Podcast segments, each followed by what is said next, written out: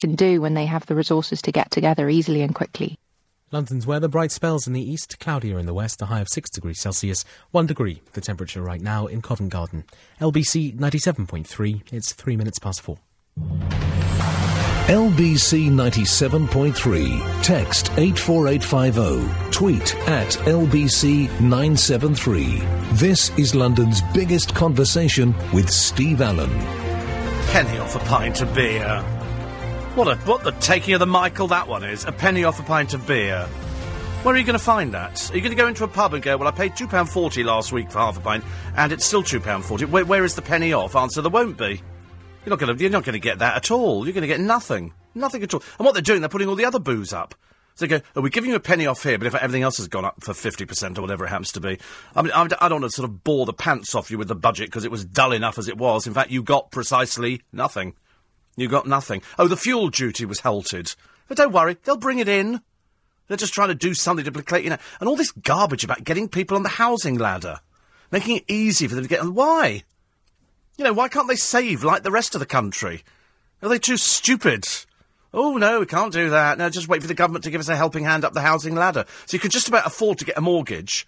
And, uh, and then, of course, all these are the sort of people who, who get it, but the sort of people who buy a house and then sort of then they litter the front garden with dirty cars and you know the kids are up all night and things like that. I was only reading in the paper earlier on this morning. Morning, incidentally, forgot about that, but hello. Not that I care. I'm in a foul mood. And um, and so and it was a, a group of kids in Brighton who were terrorising, causing them thousands of pounds worth of damage. Girls, little girly gangs. You know, I mean, I mean, the word smacking them around the back of the legs and dropping them off the end of Brighton Pier seems fairly popular. They've been shouting racist abuse at people. I don't know where they come from. I've got a rough idea. And what ages are they from? Eleven. Eleven. And you're worried about going to the toilet with men. Blimey, I tell you. Need to get a must say, th- these are the sort of people who don't want to talk about sex, sorry, uh, at this time of the morning. Because it's too disgusting, and we don't do things like that you know, the sort of people that complain bitterly about. I was talking to somebody the other day, and he was talking about EastEnders. I said, it's not real. It's made up. There is no place called Walford.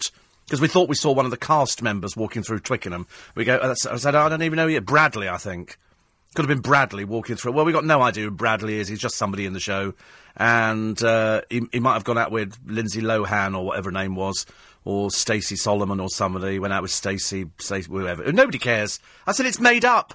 They're not real, these people. They're just playing parts. There's no Walford, there's no Albert Square, there's no Ian Beale fish and chip shop. It doesn't exist. Only in your mind. And then people get really panicked. Oh, I couldn't go to a toilet. What with men going in there? You happily do it on an aircraft. And all I kept thinking was, I was watching an aircraft programme the other day, and the stewards on there were going, oh, because if, if the toilet gets blocked, which it does on a flight, uh, and everybody uses it one after the other, the difference on an aircraft is you know who probably is sort of messed up the toilet because you know which seat they're in, you know who that passenger is. But at the same time, you're still sharing a toilet. Men, of course, can't aim properly. They are quite. They stand there with both hands behind the back of their head. You know, they've got no idea. It's we over the floor. See if we can write our names. Sir, ever, eh. Al. Oh, I've run out. Al. Squeeze it. Le, le, eh. That's as far as you get, isn't it? Women, of course, don't have the luxury of being able to write their name on the toilet floor in we. It's only men that can do things like that. And that's why probably you don't want to share toilets. It's probably because men aren't very hygienic. They've got no idea. Men, men don't even think about washing their hands when they come out of the toilet. Why on earth should they think about lifting the seat up? Heavens above. I mean, some women don't do that either. And what do we call them? Slappers. Okay, where'd you find them? The only way is Essex. You know, you find them on all that Geordie Shore all these kind of programs. I did watch a, a, a, bit of a bit of a heartrending program this morning on the television. It was ever so sweet. It was about a man in Australia, and what did he look after? He looked after baby kangaroos. And little baby kangaroos whose mummies had been knocked down or chased by packs of dogs or hunted for their meat or things, you know, all sorts of things. Because they're big buggers. You don't argue with a kangaroo. And he looked after little joeys. And some of these, and he used to have to get it six times a day to feed including a 4am feed, and he has to sit there with this little Joey in a pouch. And, uh, and what little Joey's like, little baby kangaroos, is the company of other little Joeys. And so he went to visit these two women who live down the road from him, and they've also got a little Joey sanctuary. And unfortunately, kangaroos get run over in the road, they get hit by lightning, they get attacked by packs of dogs. It's not a great deal of fun being a kangaroo, you know, even though Skippy, Skippy, Skippy, the butch kangaroo You know, you know, it, it's not really like that. And this, these women had 13. 13 little babies, and they all sort of happily played together, and it was quite sweet, really. And I thought to myself, gee, I wouldn't mind a, a kangaroo, but I remember going to a fun fair donkeys years ago, and they had a boxing kangaroo. And it was, it was big, and this thing, they put boxing gloves on, it could knock you out. They're, they're, they're really, they're very powerful kangaroos. Look at the size of their tails, they balance with those things. But when they're little joeys, they're really cute. And I looked at this bloke, and he was fairly butch, you know, sort of your average sort of, you know, haven't met a Sheila in about 25 years, but uh, I'm looking after a little Joey. And and he was he was quite sweet. I quite liked him actually. I wasn't sure if I was watching a documentary or if it was a film. But either way, it was very good, very good. And I thought we have people like that over here. You know, they take in doggies and pussy cats and things like that, and they look after them and and it becomes a little bit exhausting. I said the mad bird woman of Twickenham was out the other day. She is so cracked, it's untrue dispensing her filth everywhere as she empties bird seed and bread. I, I, wanted to say to her yesterday, yeah, the only good pigeons under the wheels of my car, love. And if I can get four of them at the same time, I'm a much happier person. Because as far as I'm concerned, flying rats, filth, carry every disease known to man. You don't ever. That's why was, I was so glad when they stopped them feeding them in Trafalgar Square. There's still a few loonies go down there, feed the blooming things. And they have these filthy pigeons who walk through excrement on the pavement, and then they have them on their hands, and you think, are you mentally ill or so? What's the matter with you? You don't have pigeons standing on your hand. They carry filth. Filth and illness and, oh, God. Oh, dreadful, dreadful. Anyway, we've got the gadget competition for today. What are we going to offer today? It's, uh... Oh, blimey, that's nice. Oh, I like the... Oh, you'll like this one today. You'll like this one. I want to go for this one myself, actually, but I can't. I'm not... Strangely enough, I'm not allowed to, although I've been rubbish. I've been so rubbish at identifying the drinks. I was all right for day one. Day two, I think I was at. The other day, I had no idea. I had no idea what it was. Luckily, you did. And today. Oh, oh. I don't know. We'll find out at about uh, quarter to five this morning. Interesting one, this one. We've moved away from vodka, I have to tell you. They've obviously run out of ideas on vodka. I just think pour it straight down your throat. So much hmm. easier, isn't it? Do you call it a cocktail? I don't know. I should have, I should have brought some of that toffee vodka that they were selling at the Ideal Home show, which I did enjoy. I did. I was looking at my cushions lovingly yesterday, thinking, and toffee vodka was so nice, but you've got to keep it chilled in the freezer so it goes a bit glutinous, and you don't mix it with anything. I mean, you couldn't you couldn't mix it with Coca Cola or anything; it would just ruin it completely. You just have little shots of it, and to be honest with you, I should imagine you could probably get through a bottle in an evening because it's like drinking. Oh. I knew I was going to mention yesterday, and I forgot to mention to you the advert which has got Audrey Hepburn on for Galaxy Chocolate. I said to a friend of mine, "Isn't it clever how they managed to superimpose her?" She said, "It's not Audrey Hepburn; it's a look-alike." I said, well, she must be the best look-alike I've ever seen.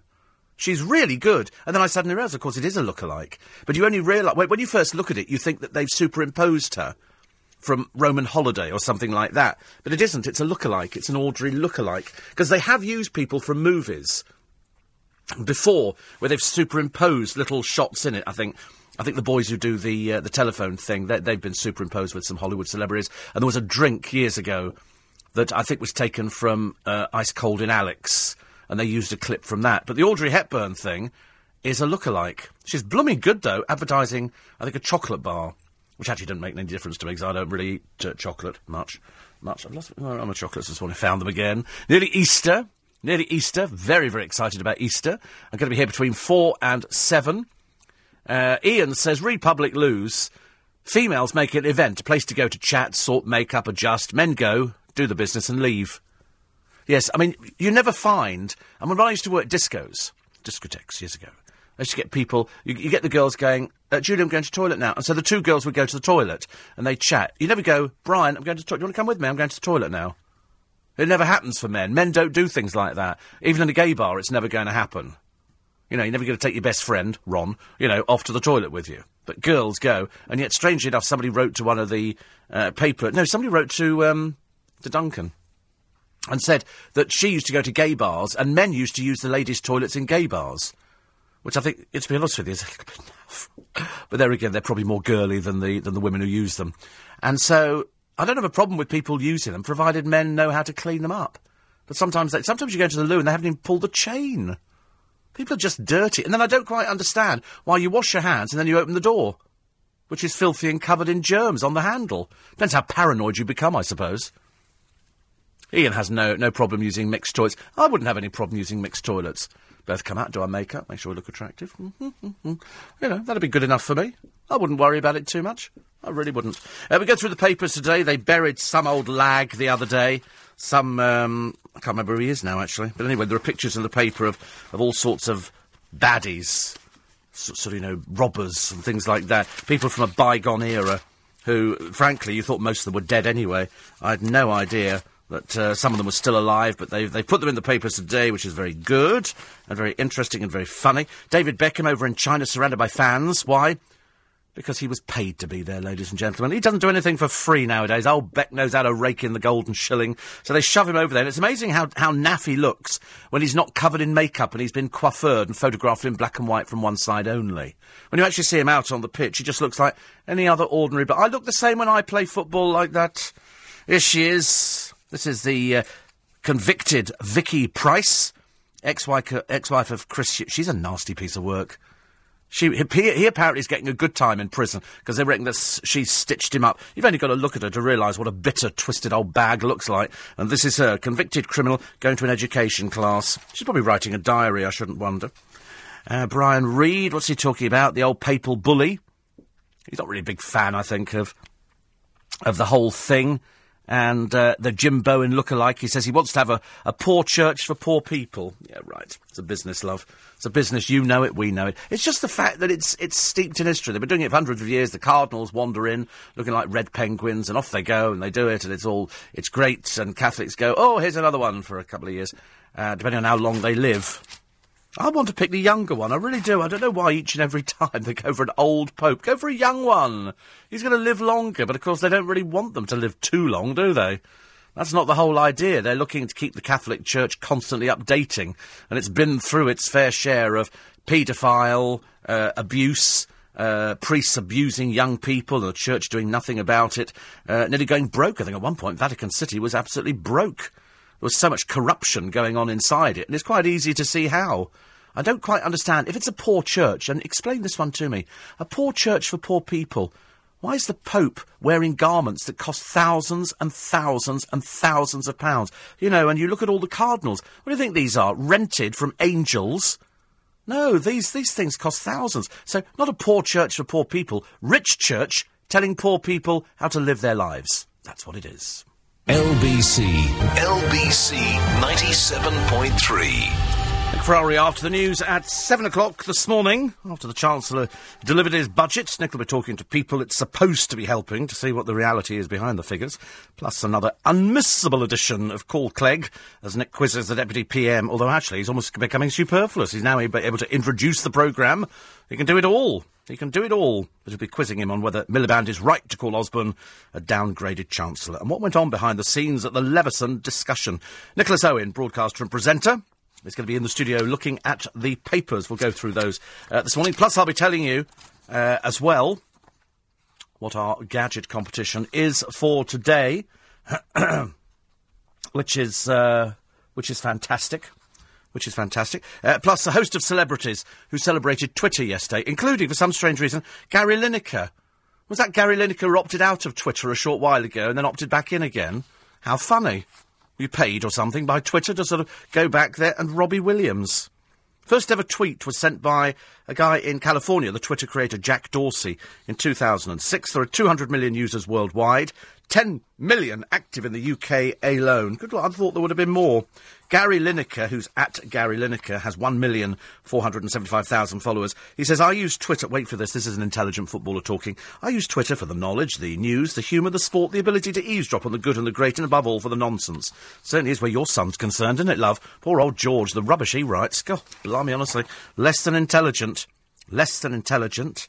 Um, Girls Aloud have, uh, and I read this, um, Girls Aloud have issued a statement um, at, at the end of their, their 10 tour performance, uh, confirming, sorry, confirming the end of the, the end of the band. And it says, Dear Alouders, because that's what they're actually called, you know, it's the play on Girls Aloud, Dear Alouders. We just want to. Emotional. We just want to say from the bottom of our hearts, thank you. This tour has been an amazing experience. I know, we thought it was hilarious when you kept missing the words, mismiming. All very funny indeed. And the perfect. Sorry, get back in. The perfect chance to say thank you for being on this journey with us for a decade. I know. I've been through more hair curlers, more hair colour than anybody else's tour. I mean, it's, it's really, I'm quite drained. It has far exceeded any of our dreams. Not that Sarah Harding was there for most of it. Let's face it, off with the Pixies, wasn't she? Or in the gutter. Or in rehab. And we hope that you are forever your inspiration and reminder that dreams really do glitter. God. God. Your love and support will stay with us forever, but we've now come to the end of our incredible time together. Love you lots. It's finished. Girls Aloud have gone. Hurrah! Hurrah! Hooray! We finally got rid of the worst miming band in the entire world. Good, good riddance to bad rubbish. Go back to your naff old thing. It did make me laugh the other day. Sorry to sound celebratory, but it did make me laugh that there was a lovely piece of paper. Sarah Harding says, I think the one thing I want to do now is, is do more acting. I think that's, that's what, darling, you can't act. We've seen you. We saw you in your minor part in St. Trinians, and that's about it, isn't it, love? We saw you in that ghastly film which was panned by every critic, which had a few other people in, which was Die. I think you and Denise Van Outen. I mean, I, I think it, it, what did it took? Threepence on the first week. Give up now. Give up now. Uh, as a band, well past your sell-bys. And uh, as solo careers, I don't think so. Now you're back in the harsh reality. Now you're back in the real world. Now you're back doing what the rest of the country have to do, getting a job. But I suspect what you'll all do is Cheryl will sort of pap around with her sort of little dancer boyfriend, little Trey. Uh, so name, well, doesn't matter. And uh, so Trey, and she'll have to pay for him because he's a he's a dancer and he doesn't earn any money. And of course, he's going to be earning even less money now because Girls Aloud and no more. Hurrah! Music lovers everywhere are celebrating, which is brilliant. And what the rest of them are going to do, I don't know. Kimberly will probably stay with, I should imagine, West End shows, musicals. She can go out on tour as a career there. Uh, Cheryl can't do anything. You know, she can do some more adverts for L'Oreal and stuff like that. And of course, well, the solo career, if you remember, uh, sort of went, went a bit pear shaped. So what they've decided to do is, I think they've decided, probably quite wisely, to put it on hold to put it on hold. A bit like the whole of Girls Aloud, but then I knew it wasn't going to work. I knew it, there was, there was it just, you know, you know why they went out on tour. They were milking it for the final time. They were doing it to get a bit of a bit of money in. They were doing it to sort of make themselves look a bit interesting, and it was it was a bit sad actually, a bit sad. I tell you what was a bit sad the other day. There was the funeral in the East End of um, uh, Bruce Reynolds who was the mastermind, mastermind behind the Great Train Robbery. Of course, they make it all now out to be, oh, it was just an old jolly jape, wasn't it? And when you look at how sad, you look at poor old Ronnie Biggs, what a sad, pathetic little creature he looks now. In his little wheelchair, you know, he looks like he's about ready to drop his clogs. If only he'd done it some years ago. And then he's, he's sticking two fingers up to the camera, uh, like that. He could barely lift his hand, poor soul. And you look at him and you think, oh, you old crumbly. And then you look at the rest of them. They're all out there, you know, notorious mourners comforting each other. The funeral was very well attended. I should imagine it was a case of you will be there for Dad's funeral, won't you? And they had the usual old suspects turn up. Uh, you know, they're all so old now, and they all look so stupid. That's the way. It looks quite fun, the producer thought. And uh, Duncan thought being an East End gangster would be fun. Yes, of course, it was fun as long as nobody died, but unfortunately. And then you've got that well known, well, I don't think his mind's been slightly affected, poor old Dave Courtney who sort of uh, most people are now saying we think he's been embellishing his little life, you know, with the Krays, because frankly, I mean, he doesn't look that old now. And uh, the Krays died years ago, and they were sort of fairly ancient and past it. And look at I've met Tony Lambrianou. I've met a few of them, but uh, it's so funny. Some of them they just seem to dress like badly dressed spivs. You know, you look at what poor old David, who might as well be called Davina Courtney. I mean, he's wearing the naffest clothes ever. Where'd you get joke outfits like this? Has it come from a mob museum or something? But they all pitched up, and of course they buried poor old Reynolds in one of these baskets you know, which is, they're never the easiest things to carry. I know, I've seen people nearly drop them in the past. They all go out there. But it was the, it was a sight of Ronnie Biggs making an obscene gesture. Poor old has-been, honestly. Never mind, love. Failure to the last. Failure to the last. But the rest of them turn up, a lot of jewellery on display. You get a lot of jewellery out there. A lot of black. And, and a lot of people a lot of people. Oh, we've actually got it. Have we got? Oh, we've actually got it. We've got the. There's a clip on YouTube, I suppose, of. Oh, it doesn't look at all like Ronnie Biggs. Oh, there's some stupid advert. I wish you could skip these adverts straight away. They drive me mad. But they were all there, and so they've got Ronnie Biggs sitting in his wheelchair. You know, funerals, all right. It doesn't matter who it is. I, I couldn't care less, actually. But it's, it's when they sort of make a. He went on an incredible journey. He was a crook. He was a two-bit crook. You know, Ronnie Biggs had to come back to the country because he was becoming ill. And he thought, where can I get free medication? I know, I'll come back to the country. They should have sh- thrown him straight back in prison again, which they did. And then his son lied and said, oh, he's going to die within hours, so they let him out. Look at it, frail old sod, poor. Look, I love the way he's sticking fingers up to them. Oh, God, it's, it's lovely when your mind goes. First of all, your legs go, and then your mind goes. And there he is. It's, it's, uh, he's loving it. It's obviously some sort of funny little thing for him, isn't it? Whereas, in fact, people just point and laugh at you now, mate. Never mind. And then they've got a few others who say, Dave, I don't know where Dave Courtney's getting his outfits from. There must be a fancy dress shop round there. Where are you getting them from, Dave? Goodness sake, honestly, why can't you just wear a normal suit? They all sort of cling on to their past, don't they? You know, it's like pearly kings and queens, I suppose. But uh, at least he got some, got a few flowers. But it was Ronnie Ronnie Biggs who makes the paper sticking two fingers up. Very funny, very funny. Uh, I tell you what is going on as well. The V and A Museum. There's a piece written in the Mirror today, in the Mirror, um, and it's it's on the David Bowie exhibition. Which is at the V&A. And the reporter here, Alan Palmer, has uh, said there's a huge neon lightning bolt taken from the his, his makeup, which is now, they say, uh, greeting visitors at the normally rather staid V&A Museum. Well, quite clearly, Alan, you haven't been there for years, love. There's nothing staid about the V&A at all. It's got the best restaurant and canteen. It's got the best layout of anything. If you think that's staid, you must be off your trolley. You need to get down there, mate. Educate yourself. What an idiot. Alan Palmer writing and calls it staid. They've had they've had more top exhibitions than you've had you've had centre features.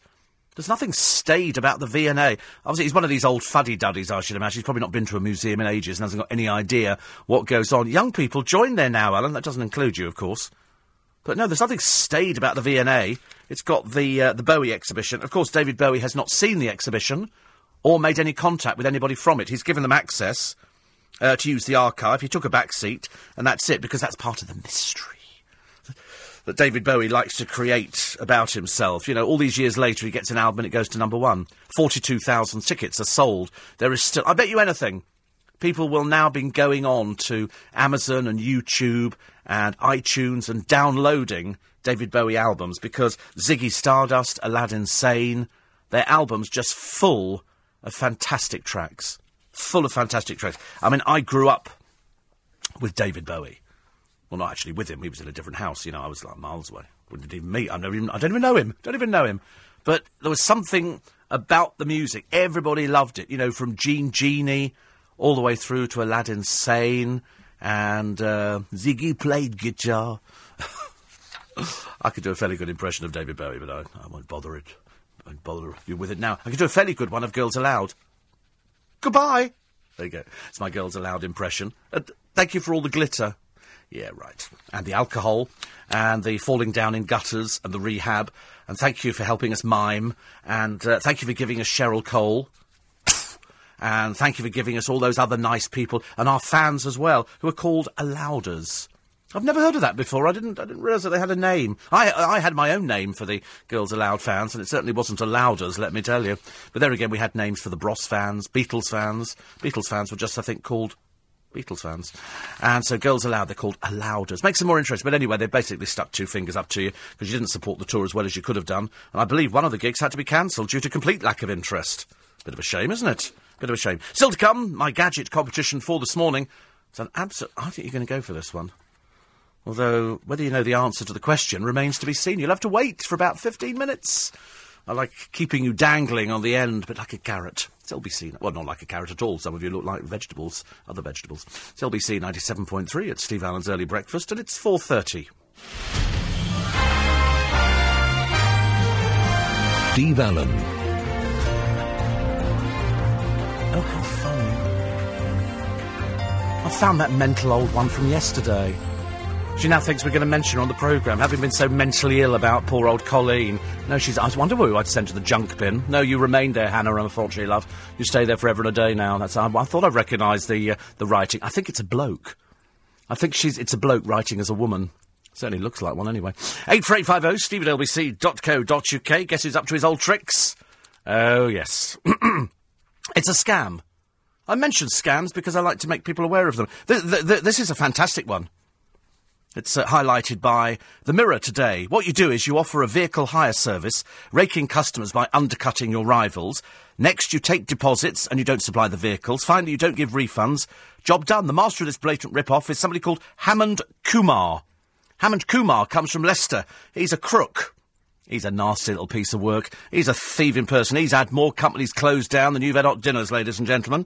His shameful track record began with A1 National Car and Van Rental Limited, which resulted in hundreds of complaints going to trading standards.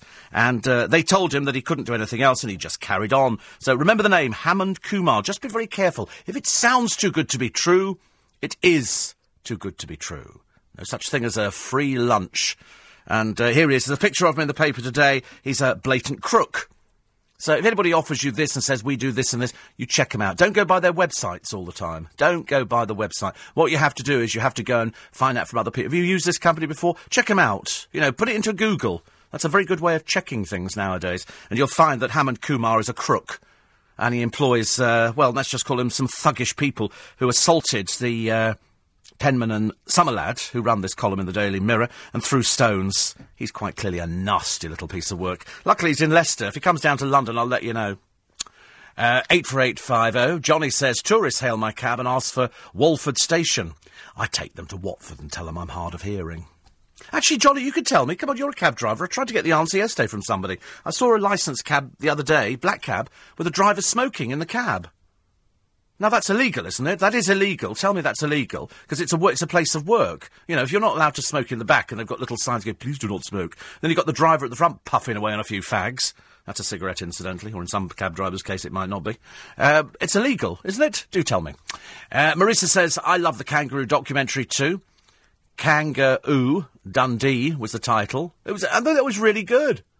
I thought it was really good. It, it kind of it kind of put a smile on my face. Because there was this big butch Aussie bloke looking after kangaroos, little baby kangaroos. But little baby kangaroos get bigger every day. And they were lovely. They was it put it, but the trouble is, it was pining. Its hair started to fall out, and they have uh, they don't do baths. Kangaroos don't do baths. They they they make a plaintive sound when they're calling for their mother, but his mother was killed in a roadkill, and that's what happens to a lot of them. And the little Joey, the mum's killed. The little Joey's there going, "Mum, mum." I said, Mum. And they, Mum, Mumma, Mum. Like those little dolls you used to have years ago. You know, used to dip, mm, Mumma, mm, Mumma. No, just me again. No, did you not have one of those? I had a teddy that did the same. He, he wasn't supposed to say anything, but he had a little squeaker uh, like that. He sounded like he had indigestion. And you turn him on his back. Uh, yeah. You'd had dolls that talked. That's called a baby brother or sister, dear. It's not a doll that talks. God in heaven. Time she, I've said to her before, begged her, don't drink, don't drink. She said, it was good enough for Sarah Harding. And that's the kind of thing that we got now. And I said, yes, but Sarah Harding's better now. And she said, and I can't sing either. I said, well, there you go. You know, it's the best you can manage, isn't it? It is only, God, it's Thursday, isn't it? I don't know where the time's gone this week. Thank goodness. Thank goodness I was wrong. I was, fi- I was wrong on two things this week. I was wrong on two things. Firstly, I was wrong on, um, on uh, Jeff Brazier. Although I'm still keeping that in reserve, I've decided. Uh, the more I thought about it yesterday, the more I thought I'm keeping that in reserve, just in case he does something that's silly. And I shall tell everybody. And and then the other thing was the snow. I predicted snow, and then I discovered that the, there's no snow. And yet in Scotland, where a friend of mine was going the other day, I said they've just closed a hundred schools because they've got snow drifts bigger than your granny. And it's, you know, you could lose, you could lose milk bottles in snowdrifts. It was really bad. So they closed a hundred, hundred things, which was terrible, isn't it? Um, what else we got in the papers? It's trying to find, so it's all, it's all, um, I'm afraid, stories about the budget and whether you're better off or worse off. At the end of the day, I don't think you'll notice anything. I don't think they've actually given you anything at all. All right, so they've kept fuel duty at the same price, but you and I know it goes up and down like a yo-yo, doesn't it? Ridiculous. Um, uh, Martin says the door in the podcast booth is still squeaking. We haven't opened the door in weeks. Oh, she had a coughing fit one day. That was it. She had a coughing fit one day, which was she had to go out the studio quickly. But we don't use WD forty around here, Martin. Don't we? Sorry, you might use it in your day to day life, but uh, doesn't feature in us. Uh, I like your singing, but it's bush kangaroo, says Dawn, not butch kangaroo. No, no, it's definitely butch kangaroo, isn't it? Skippy, Skippy, Skippy, the butch kangaroo. Butch, butch, butch. Skippy, Skippy, Skippy, a friend ever true. Somebody caught in the mine. Quick, we must go there immediately, Skippy. What, they're dying? This, I mean, this kangaroo was amazing. It spoke to people. Uh, somebody said, what have you had for breakfast? Uh, porridge this morning. Porridge. Very exciting. Very I'm trying to be healthy. I had, tr- I, I had porridge and then a Yakult at home. It's a new language. And, because uh, I've got all these it's supposed to be good for bacteria, but to be honest with you, I probably left it a bit late in life to start worrying about things like that. I'd rather have a plate of chips. You know, Duncan driving home, you know, I can understand why at the end of his shift he drives. I used to do the same thing. You drive home and you think, well, if I'm going to be home by, say, six o'clock, I could actually squeeze in a small burger or some, you know, or some Kentucky or something on the way. Because that was the, that was the time it tasted the best. Later on is when you'll pay the price. Uh, here are pictures of uh, that well-known drip. They must be daft in America. Lindsay Lohan. I mean, why they've not put her to sleep and put everybody out of her misery, I don't know. I mean, to be honest with you, here we go. Uh, on in July 24th, 2007, drink driving, cocaine possession. Okay? Uh, then, getting even more stupid, driving under the influence on November the 15th, 2007. Uh, July the 20th, 2010, she apparently was quite good for about a year, uh, violating the terms of her probation. September the 24th, same year, failing a mandatory drugs test. Uh, October, failing to perform community service, and now reckless driving and obstructing police. She's a compulsive liar. I wasn't driving the car. Yes, you were, you old bag. Take her in prison. Lie down on this gurney here. Little injection. You know, every problem solved. It's as simple as that. I think you have to. Listen, I mean, why are they wasting so much time on somebody who is a habitual liar and a criminal? Why are they wasting time? Why do they go through this charade? Is it so police officers can get their photograph taken with her? Because they're, uh, they're actually sort of walking into court with her, with her dark glasses on. Take them off! Take them off! Robin says, does that mean your fans can be called the Alleners? The Alleners? No, I mean, I, I don't think so, I'm afraid. You know, I, I don't, no, I don't think so. The Alleners. No, I mean, I, I, we don't have things like that. We're just, you know, we're just, you know, we're not in show business. We're not in that hurly-burly world of sort of the deranged. As somebody said, you know, you really want to be Little Minx's designer. Sorry, Little Mix. Uh, their designers, because quite clearly the ones they've got at the moment are having a laugh at your expense. At your expense. Apparently, Johnny says, yes, fine up to five grand for smoking in a cab. Also, if an account customer complains, you're thrown off the circuit. Really? Now that's interesting. That's an in- Johnny. Thank you for that. That's very interesting because I've seen quite a number of boys smoking in the cabs late at night around Piccadilly Circus. And I thought you're not supposed to be smoking. I mean, now does it make a difference if there's somebody in the back of the cab? If, if he's driving around by himself with his light on, because there's, there's must be, you know, if he's driving home with the light off, that means he's not for hire, and presumably then he can smoke. If he's got his light on, he's touting for business, he can't smoke. And if he's got a customer in the back, he can't smoke. I'm assuming that's what. I'm assuming it must be. It's, it's obviously a bit more complicated than I thought it was. That's what I'm thinking. That's what I'm thinking. 84850 steve at lbc.co.uk. And um, another one here. Jamie says, in the news bulletin, Rupert mentioned the Archbishop becoming the head of the Anglican Church. Isn't the Queen the head of the Church? Well, she's the head of the Church of England. It's a, it's a figurehead position. So, uh, who is the boss? Well, it's a bit of a difficult one, actually. It's God is the is the boss. When it comes down to it, ultimately, he is the big boss. He's the one who decides. He's the one who sits on the cloud and goes, "It's you." And that's and that's how it works. There's you know the obviously it's it's a figurehead. It's like you know the Queen addressing Parliament. The speech is written by the Prime Minister's office. The Queen doesn't sit down and go, "My fellow countrymen." I'm delighted to be sitting here with you again today, wearing some very, very expensive clothes. It's uncanny, isn't it? It's, uh, you know, sometimes it's almost as if she walked into the room. Good morning, Your Majesty. Hello, Steve. You know, it's it's almost like she was sitting down here. Not really. Not really. Uh, in an effort to try and get more people to watch uh, Ant and Dec, they've uh, released through their press office. Uh, a Joker. A Joker thing. It's it's one of their bad acting parts. This is where, where Declan Donnelly dresses up as somebody and Harry Styles is on. So you've got One Direction on this Saturday. That'll guarantee an audience for the One Direction fans. The rest of it will be just the same, you know, copying of every other programme on the television, I'm afraid. Dec says I faked an asthma attack. They panicked and I hyperventilated. That was lovely, that isn't it? I love people faking, you know, that. Perhaps you could fake death. Fake death next time round. Make it marginally more interesting for us, uh, for us all. They're telling you in the paper, they carved lamb. I had lamb the other day. It's lovely. Very nice. Very nice indeed. I'm, I'm sort of, I'm quite getting, I'm so good at doing vegetables now. When I say good at doing them, I'm good at eating them. I never used to eat vegetables. Can't bear the blooming things. Cannot bear them. I see that they, um, they've uh, nicked Jim Davidson again. He went into a police station and he's been quizzed over fresh sex attack allegations. He's on stage, I think, tonight in some place at the moment. He's obviously doing the rounds and he's uh, strenuously denied these allegations. And I suspect that what these are is this. Oh, I've got to do my competition in a moment.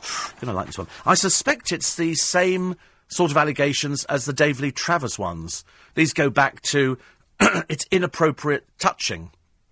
And we've tried to have this discussion before. And to be honest with you, it's very difficult because, as people keep saying to me, things were different then. Things were different. I'm, go- I'm going to talk to Linda Barker today. She's she's uh, going to be in chatting about various things, and I'm going to ask her because I haven't actually asked people before on an in conversation if it's a woman in the business, and I don't know why it never crossed my mind actually. I'd have done it the other day with Gloria Hunniford, but uh, she's not very well at the moment, so she had to to pull out. But I'm going to ask Linda Barker whether she knows, without naming, men in the industry who have who you know are known to women in the industry as being people that do touch. You know that I, I tell you who was who was very bad at it, Rod Hull. Rod Hull and Emu. He was very bad at touching. There was a lot of this sort of, mean, apart from the emu, quite clearly. I mean, that in itself was a crime against animals, stuffed or otherwise. But um, no, he was very bad. I remember we had a reporter, and she said he was he was sort of groping. And that was, I remember that. That's just come back to me now. But I'm going to ask her if, if she knows people in the business who are notorious for doing that kind of thing. Because I think it's generational. But I could be wrong. Quarter to five. This is LB's Steve Allen. Be still, be still. It's too exciting this morning. I realise that you're probably a very excited, a very excited group of people. Charlie, on her way to work, is very excited this morning. You should be, because it's the LBC 97.3 gadget giveaway. Yes, yesterday, Victoria Vanaga from Eltham, hope I pronounced your name correctly, Victoria, correctly identified, wait for it, and many of you didn't, that a vodka, Kahlua, and cream make up a white Russian. And she got herself a fabulous HTC mobile phone. Woo! Very smart. Well done, Victoria. And today, wait for it, brace yourselves, pull into the side of the road, get prepared to scream. I'm giving away a Samsung Galaxy S3 mini tablet, which is Samsung's answer to the iPad mini. It runs on the Android operating system. You could get your hands on it at 6:30 this morning. So, one lucky listener, could be you, could be you, will win the Samsung Galaxy S3 mini tablet today by answering this question correctly. All right, here we go. What kind of cocktail is made up of light rum, pineapple juice, and coconut cream? What kind of cocktail is made up of light rum, pineapple juice, and coconut cream? See all the boys and Sandy's going, no idea. To enter, you text the word gadget, G A D G E T, and you then put your answer and you send that to 84850 before 6:30 this morning, okay? So, what kind of cocktail is made up of light rum, pineapple juice and coconut cream? You text the word gadget, G A D G E T, followed by your answer and send it to 84850 before 6.30. Text will cost £1.50 plus your standard network rate. If you text after the closing time, you won't be entered, but you may still be charged. Full terms and conditions online at lbc.co.uk. And all I can say to you is good luck. It's our gadget competition for today at 11 minutes to 5. I shall, I'm having a a picture of it now, actually. It's got a 4-inch screen, a 1 gigahertz dual core processor, 5 megapixel camera, and uh, it's got LED flash. Uh, it's also got uh, an Android 4.1 Jelly Bean. It weighs 111 grams. It's got a a battery, quite clearly. It's got loads. It looks really nice, actually. 16 gigabyte tablet. Very nice indeed. Very, very nice. So it's to rival the iPad mini. So just check it out online. You can see exactly what it looks like. Good luck. I'll mention that again a little bit later on. We're trying to find out if the, uh, if the Audrey Hepburn thing. You see, I think on the Galaxy advert, uh, I thought it was a lookalike. A friend of mine said it's a lookalike. And somebody else said, no, no, she's been superimposed. It's computer. In the same way that they've put Marilyn Monroe in things and everybody else. So we're, just having a, a, check online now just to find out. Uh, Mel B is in the papers, so she's posthumously starred in a chocolate. How can you do that? I mean, I, I know it's a stupid question. I wish I'd not asked it actually now because I've probably opened a can of worms. But if somebody's dead, can you take their image and use it, or do you need to check with the family? Oh, the ch- her children sold it. Did they really? Oh, Lord, that's a bit strange, isn't it? So, she'd be proud. She liked chocolate. Moon River, wider than a mile. Do you think she'd be proud? I don't know. They're happy to see the beloved star brought back to life. I suppose you. I mean, in a way, I could see it. Of course, the other side of me, the cynical side of me, just goes, "It's um, it's a way of making money out of your dead mother." She liked chocolate. Let's justify it. How much are you paying? You know, I could see it now. And they said she'd be proud to feature, which they say was a treat that always lifted her spirit. Moon River, Chocolate River. Oh, well, there you go. Her sons, Sean Ferrer and Luca Dotti, both approved and profited from the commercial. Worries me a little bit. I don't know why I shouldn't do. It's not my mother. Why should I worry about it? Oh, James Arthur, the attractive one. Still going, apparently uh, has had a tattoo done of King Arthur. And uh, he spent a total of 50 hours under the needle of celebrity tattooist Kevin Paul. That's where the freebie comes in. Okay, that's the freebie for poor old James Arthur, who probably hasn't got any money to afford to pay 50 hours. And so we've now got a celebrity tattooist. I've never heard of him either, ladies and gentlemen. Mel B has been banned from switching reality shows. She stars on Australia's X Factor for the Seven network, but rival Channel 9 tried to poach her. Seven went to court and won a temporary ban banning her from appearing on TV for anybody else until 2014. Ha ha, you can't do it. There you go. There you go. Uh, I booked my ticket for David Bowie's exhibition at the V&A for my birthday in May. You're right, they're selling out vast, says Patrick. It is true. Dorman Don in Bracknell says it's cold here. Uh, Charlie, see you Saturday. Saturday. And uh, one here says, uh, I adore your programme. Uh, you are without doubt the most wonderful human being in the entire world. Gorgeous, attractive. Thank you very much indeed. Uh, very awesome. On Tuesday morning, says uh, Steve, the Milky, I was trying to get to work in Edmonton from Enfield Town, the scene of the gas leak. I couldn't access my car and there were no buses, trains or cabs. I hailed a black cab who had been affected by the roadblocks around Enfield and he kindly dropped me to work free of charge. He said, good luck, mate. What goes round comes round. Hope you gave him some milk. Hope you gave him something. Uh, 84850 says, I was just spying at your Olympic photos, the one where you're sitting on a bench. Is that a Mohican quiff you're sporting? Actually, strangely enough, the bloke who was showing us around the Olympic garden died.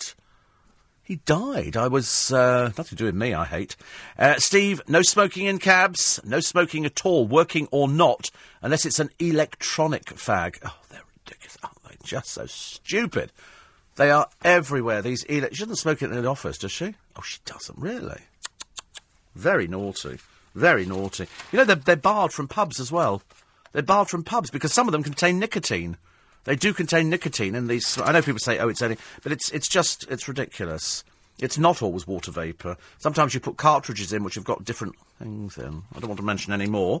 Don't want to mention any more. Oh, there's a lovely. But where did I find this bit earlier on? I, I, found a bit which was so so hor- horrifying that I, I nearly passed out. I nearly passed out. Uh, wait a minute. Wait a minute. Where did I find the blooming thing?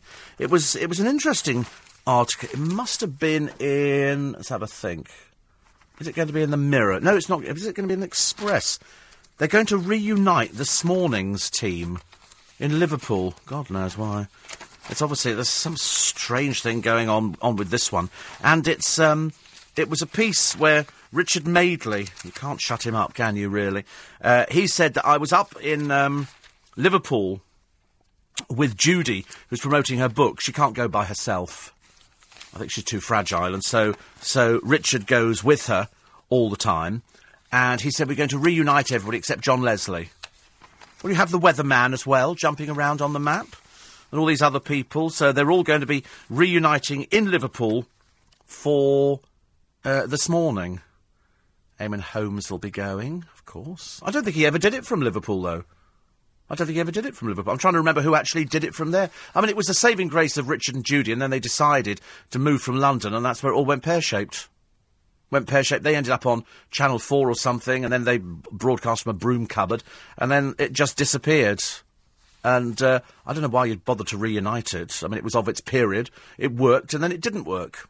You know, Judy then got photographed because she put on a lot of weight, and then, you know, things went a bit pear shaped, and then had all sorts of other troubles. And every time I see pictures of Judy now, she looks like she's on her last legs or something. Can't understand it. She was always the strong one, I hoped. I hoped. Uh, other stories in the paper today. In fact, they, have done a piece uh, in the Express on uh, Brian's boys. This is uh, Brian from Roxy Music. This is Bryan Ferry and his sons, who are so stuck up it's almost an embarrassment, really. They've had a good education, and uh, they've all had run-ins with the law. You know, Otis, who really thinks he's above the law, but is just a silly little girl's blouse. Uh, I think Merlin, is the latest one who's had his little run in. And if you're caught with a knife again, girly boy, you're going to prison, and they'll love people like you in there. Then you've got Isaac. I can't remember what Isaac did. He looks like he sort of wandered off an old craze movie. Then you've got Brian, Otis, and Tara. Or perhaps he's called Tara, because that's what people say. Tara! I don't know. Uh, Otis, who's named after a lift, and and they they've all. I think one of them has had run-ins with the law. They're, they're, it says, but unlike their Roxy Music singer dad, more than one of them has had run-ins with the law. I mean, Otis was in and out. One of them was expelled from Eton, I think, because he wrote a letter to an anti-hunt campaigner. They're all into hunting, shooting, and fishing, which is rather a strange thing, isn't it?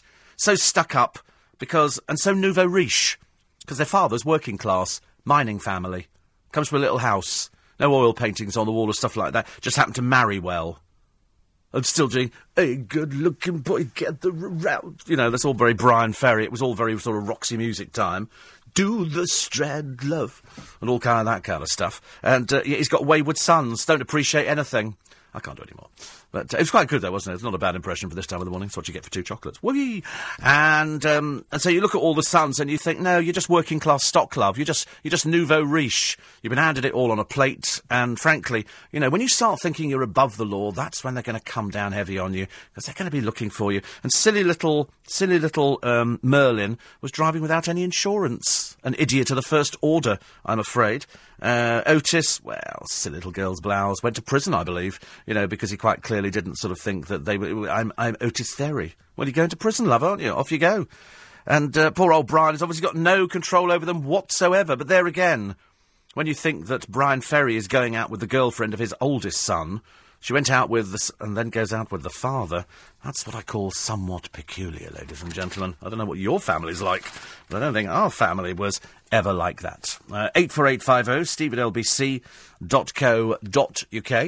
Uh, another person here says, I love your programme in the morning. Well, there's not much choice, is there? Uh, Sue-Ann went to see Les Mis, the best show opera ever. It's good, isn't it? It's good. What, the film you saw, or you went to see the show? If you saw the show, it's brilliant.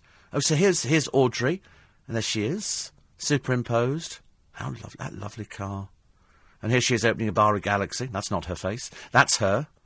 So they've obviously used about three images, haven't they? It's like, you know, when you sometimes see people and you look at them and you think, you know, I suppose you could be computer generated. You might not be. I don't know. Uh, I want my boys to have a normal childhood. Jeff Brazier's got a feature in the Express today. This is, do you know how long ago since Jade Goody died? Come on. Four years. Four years since Jade Goody died, and hardly left any money at all. Hardly left any money at all because she never paid tax. Four years she hadn't paid any tax because she was one of those people like uh, like loads. Oh, I, oh, I got angry yesterday again. How strange! I was watching the Alan Titchmarsh show, and he put on Lorne Spicer, who does one of these antique type programs. Another one who made herself bankrupt couldn't be bothered to pay a tax, only for little peasants out there. And all of a sudden, I think the producers on Alan Titchmarsh's show must have changed because they've given him some really naff guests. You know, the standard of, of guest has dropped phenomenally. To put Lorne Spicer on there, you know, a bankrupt who can't be bothered to pay a tax. She's earned the money, and yet every time I see her on the television, I'm afraid, click, it goes off. It really does. I know that Alan's busy. I think he needs, he needs to get a handle on his programme because they're putting they put Andrew Stone on. He's up on an assault charge very shortly. You know, Alan Titchmarsh is above that, let me tell you. He's much too nice for that kind of thing. But I tell you, I wouldn't have. Uh, making me hungry, talking chocolate, says Johnny. And they did the posthumous thing with Bob Monkhouse not that long ago. Do you know, you're right, they did. And Johnny says, when I drive my minibus on jobs, people smoke. I threw two drunks out on the M4 one night because they wouldn't stop. Well, I'm, I'm with you on that one. Filthy habit, filthy habit. News at five, here it comes. On FM. Mission with Steve Allen. Morning! That's it. There's no, there's no follow on from that. It's just morning because it's Thursday. We're nearly at the weekend. It's nearly payday again. So, do you know, it is. I mean, I know it's. We get excited. We go, oh, it's nearly payday. Very excited. Very. And all I keep thinking is, this year is whizzing through. We're coming up into April, May, Christmas decorations, July, August, wrap presents, you know, September, October, snow, and then deck the halls with boughs of holly, fa you know, and then we're back to that one again. I can't believe it's whizzing through so quickly. It's absolutely unbelievable, isn't it? I mean, it's nice to be paid. Don't get me wrong. I mean, I'm always always very grateful when when money arrives in. And it, and it does always arrive in, and thank God. I was appalled, says Randolph yesterday, when settling down to watch the new comedy show, Anna and Katie on Channel 4. Was the show meant to be funny? The sketch showed three women on a talk show called Congratulations, uh, plural, mimicking a Jamaican accent very badly. Really? Strange thing. What was, what was Channel 4 thinking? I don't know. I don't even know what it is. So it, it doesn't really help, actually. but you do get that. J- um, Jim Davidson used to mimic, he used to do a character called Chalky. Do you remember? And, and he used to do a Jamaican accent. And in fact, I was watching a program. What was I watching the other day? It must have been some film from the from the sixties or seventies, and and it was all white except for the bus conductor who was black. All of a sudden, we'd wheeled in a black bus conductor, and I remember thinking there was that time in London when all the bus, con- you know, in the days when we had bus conductors, ha, happy days, you know, and they were all black because they came over, all the guys came over, and ladies as well. And I remember they actually pitched up in on the buses. There was a, there was a series where all of a sudden you had a few black characters walking through, and, and, they, and they were sort of introducing it slowly. But the whole of the bus system was all run, and the underground system by all the all the guys and girls coming over. And I remember thinking then, gosh, now you don't even see a bus conductor. You get the drivers. It's not the same, is it? We used to like having a bus conductor coming down with the tickets, and you'd smile and you'd go, threepence, I'm going all the way. and they'd smile and go, of course you are. 84850 steve at lbc.co.uk. I'm going to um, um, go through my gadget competition again because it's a goodie. And if you have just woken up, I know what you're like. You know, I know you're lying there in bed thinking, should I have a piece of toast, go to the toilet, clean my teeth, or listen to Steve's gadget competition. Okay, we go to the toilet first then, and we'll do the gadget competition in a second. Um, uh, listening to you in the library, says Barbara, finally a student nurse, while writing up, writing up my dissertation. I've been here since 9am. 9am? What, all, what, from yesterday? Or are you just, are you in another time slot? She says, the Girls Aloud impression hilarious. Thank you. I think they've all been fairly good this morning. I have to be honest, I think I've excelled myself today. If you don't download today's programme, you're in big trouble. Okay, even my friend said to me the other day, and he knows me. He said, "Very funny this week. Very, very funny programs. Worth, worth downloading. I think." Uh, Max, who's a cab driver, thank you, Max, who says smoking in the cab is against the law, regardless of having passengers or not. Does that also apply to light on, light off? So if you're, in other words, you finish for the night or whatever it is, and you're driving home. And you're not going to pick up a fare on the way home. Does that mean you can smoke, or is it just verboten full stop? That's why I, you know, I understand smoking in the cab against the law, but if you've got your light off and you're going home, or you're using the car for your own personal pleasure, you know, if, if you don't have another vehicle, does that does that work? I don't know. I don't know. Do let me know. Uh, Reese says you are a classic. Makes me sound like an old motor car, doesn't it? Really. And a lot of people ask about the uh, the LBC app. And there is they're working on an app at the moment so you can listen live. Joe Pike told me this. He he he tw- for some reason he tweeted on my on my tweet yesterday, and it was what did he say? I'll find it actually. After after RJ was telling me it was snowing in Glasgow. Yeah, Joe says you can listen live. We are currently building an app for LBC Podcast Two. Are you aware of this? I wasn't aware of that one, but we do get them up very very quickly. Um, I so miss the British weather, says James.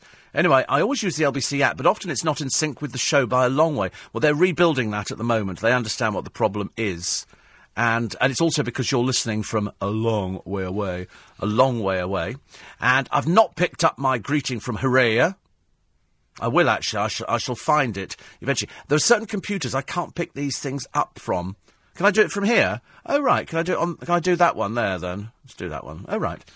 Because up until now, I've, I've sort of been a little bit remiss on pick. I tried to pick up as many as I could this morning, and uh, Hooray says, "Thank you for being there for the past thirty-one years." And says, "A ray of sunshine in my life." You're very thirty-one years. How is this possible? How is this possible? I must have started very young, but uh, no. It says, "Have brighter lives because of you." I know, I sure do. Yeah, we we are we do become a little bit like the NHS sometimes. A lot of people, and I know it sounds quite daft, but at this time, and there's more people listening to this programme than at any other time. There's no other radio station that comes anywhere near LBC 97.3. It's very sweet. I have a little bit of competition going with a couple of friends of mine on other radio stations, and they always go, "You're here and we're down here, but at least we're at least we're second. That's that's always quite good. I don't mind that. I had a long discussion with Toby Anstis the other day about the people who died because we lost Frank Thornton, and Toby couldn't. Couldn't remember who we'd lost in Are You Being Served. He thought he played Mr. Rumbold. I said, no, no, no. I said, he was Captain Peacock. And he said, well, who's Captain, who, who's Mr. Rumbold? I said, well, he's still alive. He's still alive, but all the rest of the original cast have gone as well. So that's why. Uh, Safa in Durham is doing an undergrad dissertation on dietary intake, and your show keeps me going. I love the idea. Dietary intake. Do you know what I could eat now? Peanut butter on toast. I could eat peanut butter on toast, but I'm I'm not. Uh, Jimmy says, looking forward to your CD of David Bowie and Bryan Ferry cover songs. Hope it's available to download. Yes, I could do that. I could do all of them actually. Funny thing is, you become quite brave in the morning, don't you? Don't you? No, just me again. Now listen, if you've just woken up, it's ten past five. I know it sounds horrendous. I know it sounds horrendous, but we have the gadget giveaway for today, and I, I think you'll like this one. In fact, you've liked them all this week. I see no reason why this one should be any different. Because yesterday, let me just big up Vanessa Vanaga. Is it Vanessa Vanaja? From Eltham? Well done, because the, uh, Victoria correctly identified that vodka, Kahlua, and cream make a white Russian and got herself a fabulous HTC mobile phone. We've had a Nikon camera, we've had an iPad mini. Now, today, I'm giving away the Samsung Galaxy S3 mini tablet. You've probably seen it.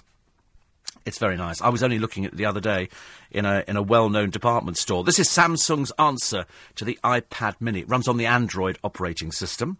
Uh, you could get your hands on it at 6:30 this morning because one lucky listener will win the Samsung Galaxy S3 mini tablet today just by answering this question correctly. What kind? Listen carefully. What kind of cocktail is made up of light rum, pineapple juice, and coconut cream? What kind of cocktail is made up of light rum, pineapple juice, and coconut cream? To enter this gadget giveaway, you text the word gadget, G A D G E T, then your answer, and send it to 84850. Must get here before 5.30, so you're all right for time at the moment. I shall remind you nearer, just as, you know, as it gets a little bit too near 6.30. The text will cost £1.50, plus your standard network rate. If you text this after the closing time, you won't be entered, but you may still be charged. Full terms and conditions online at lbc.co.uk. And as I said last time, and the time before, good luck. Good luck. Uh, somebody's uh, written in and say, Do you like anybody? No. Why should I? What's the point? What's the point? It's like, uh, th- this is Del the London cabbie. Oh, that's rich from you. Pot, kettle, and black. Hello? Uh, can you take. South of the river, mate, you must be having a laugh. You're having a giraffe, aren't you, on that one? Uh, somebody says here, You're so on form this morning. Thank you. Uh, the show, stalls downstairs, love the songs, better than Aida. This was Les Miserables. It's a great show, Les Miserables. If you've seen the film, and hopefully the film, well, in fact, I know it has, uh, the film has encouraged people to go to see the show. So the show is now selling out again. It's, I mean, it's, it's just done phenomenally well. Phenomenally well. Uh, on the subject of the smoking again, oh, back with, uh, with Max again. He says, even if you're going home after work, you are still not allowed to smoke. It's a law by the Public Carriage Office, as the cab is a public vehicle, just like a public place where you can't smoke. Greatest show on earth, he says. It is now you've had your name check, haven't you? Thank you, Max, very much. I just need to clear that up because I wasn't, I wasn't sure what the law was. I, I get confused when I see people smoking, you know, not just cab drivers, but I see people smoking in the cabs of vehicles you know, proper vehicle. Oh, I nearly got run over on them. I went down to uh, Reading the other day on the motorway. My God, do you know some lunatics on the motorway? Absolute lunatics. You know, they sort of come right up behind you, and then they make that fatal mistake with me of flashing. Oh, that is fatal. That is fatal. I can be doing 70 miles an hour, and uh, I've got, you know, pretty good response on the car. It's, you literally touch the accelerator, and I could just leave them standing there. And I love you get the little boys with their little Fiats, with their blacked out windows, and you could see that they've got their Tom and Jerry things hanging on the inside mirror, and they've got their, you know, music blaring out inside, and it's all, you know, banging and happening and all the rest of it. And I'm playing Les Miserables. Doesn't quite sound the same, admittedly. And I'm bombing down the, and then they come up behind me, and they've just got enough, just enough power on the hamsters, on the wheels in the engine to get behind me, and then they're going, oh, I need a bit, fa- move over, move over, and I think, wait for this one, and I do the same thing every time. I just put my foot down and, and I just leave them sitting there. And then somebody comes up behind them, and of course, because they've had to take their foot off the accelerator, they haven't got the power. And they have to pull in. they get so angry. They get so angry. But I don't mind that, actually. Quite like people getting angry on the motorway. As long as there's nowhere near me, I don't really mind. Uh, Daily Star today. Budget, budget, budget, budget. Uh, Jim Davidson and Corrie Babe in crisis over sex rant. Um, lots of people, they're saying now, people distance themselves from Bill Roache at the Royal Television Society the other day. And I said to you, nobody was making any comments about it. They'd quite clearly been told uh, by, you know, the people from Corrie, don't, don't mention this at all. Okay, we're playing it down, it'll, it'll go away. Do not talk about it. If you talk about it, you're in big trouble. Uh, Cheryl Cole was dreading the end of the triumphant Girls Aloud tour because she's had so much fun. Lovely, isn't it? Because she has so little fun in her life. She tweeted, We're definitely going to have a case of tour blues. Oh, I love it. Tour blues. I did read out earlier on. I'm not reading it out again. You'll have to podcast the programme. These. The. Uh, the statement from Girls Aloud that it's finished, they're not going to tour ever again. Hurrah! Sorry. And uh, it, was all, it was all very sad and very poignant, and we read it out on the programme for you this morning. The other thing is that fallen football idol Paul Gascoigne claims he's only had five big drinks in 11 years. Yeah, when we say big drinks, I think he means bathfuls. You know, that's about the rough idea. And uh, he says, oh, I can't tell you. I'll just, I'll just read this bit. I don't believe it. I do not believe this bit here. I think he's lying. But there again, nothing new for Paul Gascoigne, is it? Quarter past five. News headlines this morning with Dan Whitehead. MPs will debate the. I have been diagnosed with low moods and depression, and I just think the system to help people get back to work is really not working. Nick Ferrari at breakfast. Back this morning from 7. LBC 97.3. And Nick Ferrari after the news at 7 o'clock this morning, ladies and gentlemen, the day after the Chancellor delivered his budget. Nick will be talking to people it's supposed to be helping to see what the reality is behind the figures. Plus, there's another unmissable edition of Call Clegg. I'm quite jealous. He actually gets his own his own breakfast trolley. I'm always downstairs getting a cup of coffee from Sven when the breakfast trolley arrives for, for Nick Clegg, and I look at it longingly, thinking, one day, one day, I shall aspire to breakfast in the building. Nick will be quizzing the Deputy PM on whether Miliband is right to call Osborne a downgraded Chancellor, and what went on behind the scenes at the Leveson discussions. All of that, the full review of the day's newspapers with Nick Ferrari after the news at 7. Nicholas Owen, the broadcaster and presenter, will be going through the papers a little bit later on. Thank you to JC from Colindale, who says, I'm old in years, but young in spirit. It says, if you would like to give a home to a collection of programmes, 1930s to 1960, I would absolutely. I love I love old theatre programmes and stuff like that. I really did do, do. So if, if you if you have the means to uh, to to pass them on, then that's fine. I, I shall give them a, a good home. Thank you very much indeed. So just going back briefly, ladies and gentlemen, apart from the fact that it's nice to have your company if you've just woken up, I trust you are well today. It's going to be another cold day, I'm afraid. So here's here's Paul Gascoigne, and he goes to an Arizona clinic. Okay, after his latest, well, he, he goes there because friends, well-meaning friends, pay for it because apparently he hasn't got any money hasn't got any money at all. So his friends paid for him to go. And he said, he says, I remember lying on my bed and hearing the doctor saying, I don't think this guy is going to make it. What a load of cobblers. Doctors do not stand over beds here or in anywhere and say, I don't think this one's going to make it. They don't do that. So, as delusional as ever, I'm afraid.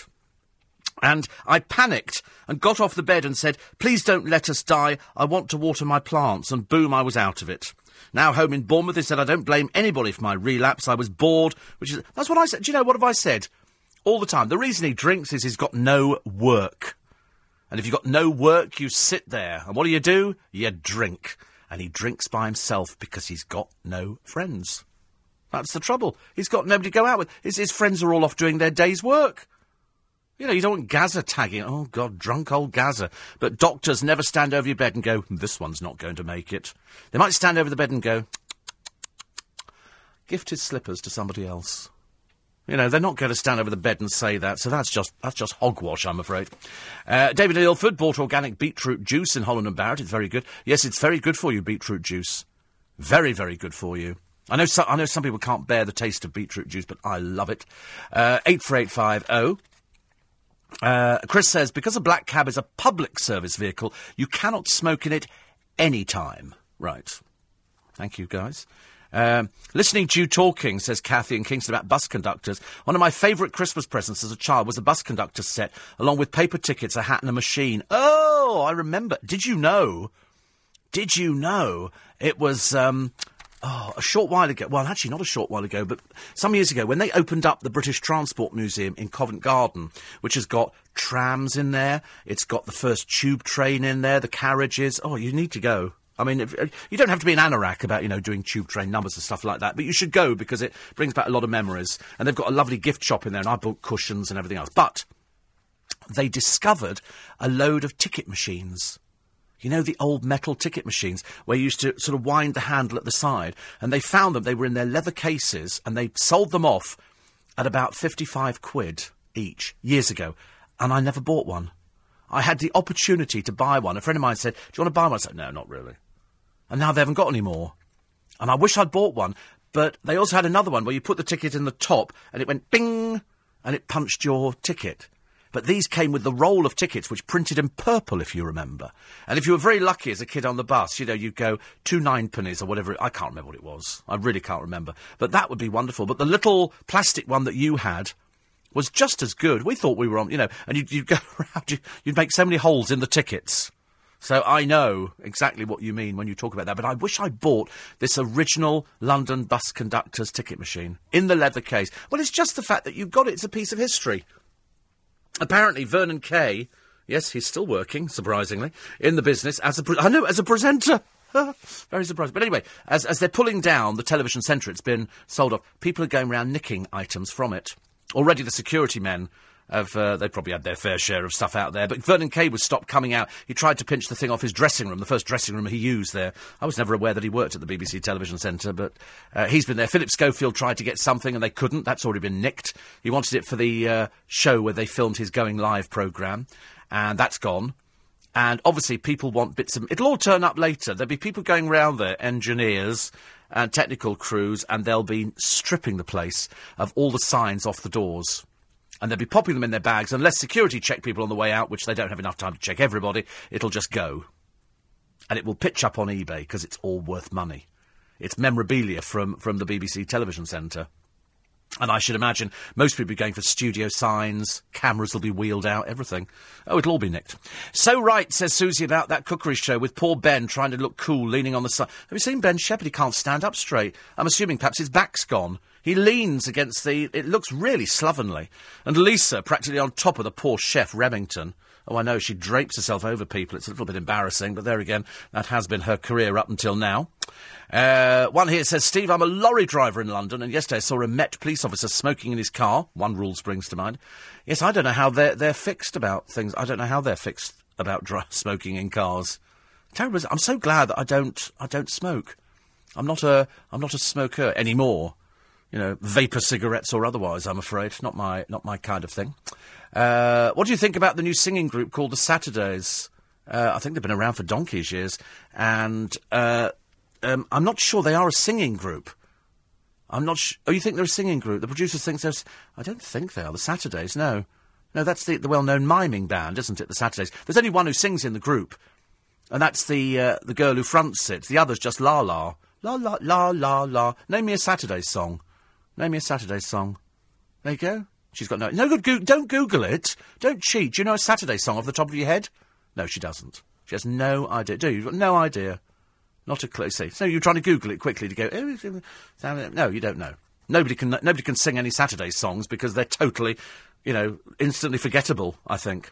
And everybody remembers the two people in the group who get all the coverage. Frankie, not in rehab at the moment, Sandford, and Molly, I went out, an attention seeker, and, uh, and then Molly, I went out with Prince Harry. Well, I didn't really, but I'm keeping it going because it's good for publicity.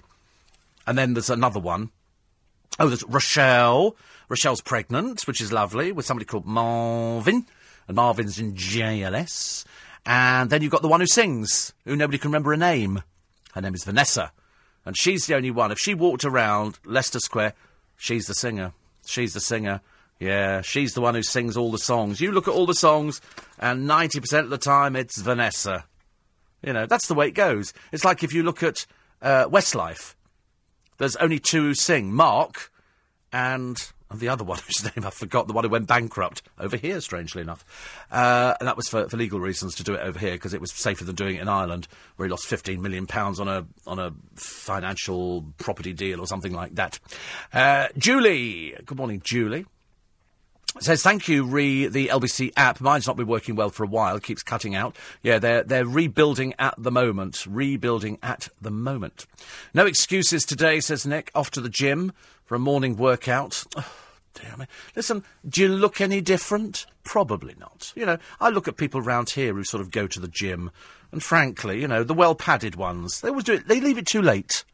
They leave it too late. There's no point in going when you're married and you've started becoming a little bit comfortable. You know, the wife has thrown together a spag bol or something. But to make yourself feel better, you're drinking Pinot Grigio, because it's not as fattening as the other wines, and you're having a salad with it, and then probably a yogurt afterwards. And then you'll settle down and you'll have the cat on the settee next to you, have your slippers on, like Ronnie Biggs in his old wheelchair yesterday, the old lag. And there he was, and you know, doing the old V signs to the uh, photographers, trying to be all sort of hard. And you're thinking, oh, we just need to go, we could push off the end of a cliff, pal. It's as simple as that. So anyway, I think we've sorted things out like that. So my advice is, if you're slightly overweight, don't bother going to the gym. It just makes you look silly. You know, there's a lot of fit people in there who've been going to the gym for years. You know, it's like bodybuilding. I mean, I could have been a bodybuilder. But frankly, I did send off for the Arnold Schwarzenegger. Um, okay, they had, it was like dumbbells. It was like, um, I don't know what they call it now, but it's like a thing where you hold it and it's got springs in and you push it in like that and then it springs out again. And I think it's to develop your chest. I couldn't get mine out the box. I struggled with it for ages. I couldn't. I couldn't undo the. Th- I couldn't undo anything. So it just sat there in the corner. And I bought every gadget known to man. I bought a little thing that you clip underneath your door, and then you do sit-ups. Well, you just look ridiculous. I bought a thing that you put at the top of your door frame, and you do mm, pull-ups, and that's equally ridiculous. I remember going to a gym once, a very posh gym in Fulham, and the machinery talked to you. You put in your name and you put in your details. And when I went back after the third time, it said, "Hello, Steve. Where have you been?" because I hadn't been for ages, and it was a thing that separated your legs. I called it a Joan Collins, and it was sort of, it's sort of, you know, one minute your legs were in, and then psh, next thing they're burying you in a Y-shaped coffin. And and I remember thinking to myself, this is pain. I'm not getting anything out of this. What am I doing it for? I'm quite happy with the way I look. You know, all right. I don't need to worry about anybody. I couldn't care less about other people. I'm in radio. Makes no difference what I look like. You know, there's other people who go on television. They're fat. I'm not one of them. I'm happy sitting here freezing to death this morning. It's LBC 97.3. It's Steve Allen's early breakfast. Look at the time. 5.30. Nation with Steve Allen. Certainly is. 27 minutes to 6. Welcome to Thursday. Cold, miserable. In Scotland, snow. And uh, we also mourn the passing of James Herbert, who died the other day, the horror writer. He was 69. He wrote The Rats. He passed away peacefully at his home in Sussex, survived by his wife, Eileen, and their three daughters, Kerry, Emma, and Casey, his editor for 10 years at Macmillan, said it's a true testament to Jim's writing and his enduring creativity that his books continue to be bestsellers right up to his death. I interviewed James Herbert, but donkeys years ago. I mean, donkeys years ago. And, uh, I mean, he is one of the giants, I think, without a shadow of doubt, of popular fiction in the 20th century. So, James Herbert, he is no more. Uh, don't forget, we've got a gadget competition running for today. And I knew you'd like this one because this is this is Samsung's answer to the iPad mini. And you've only got to go and check it out online. It's the Samsung Galaxy S3 mini tablet.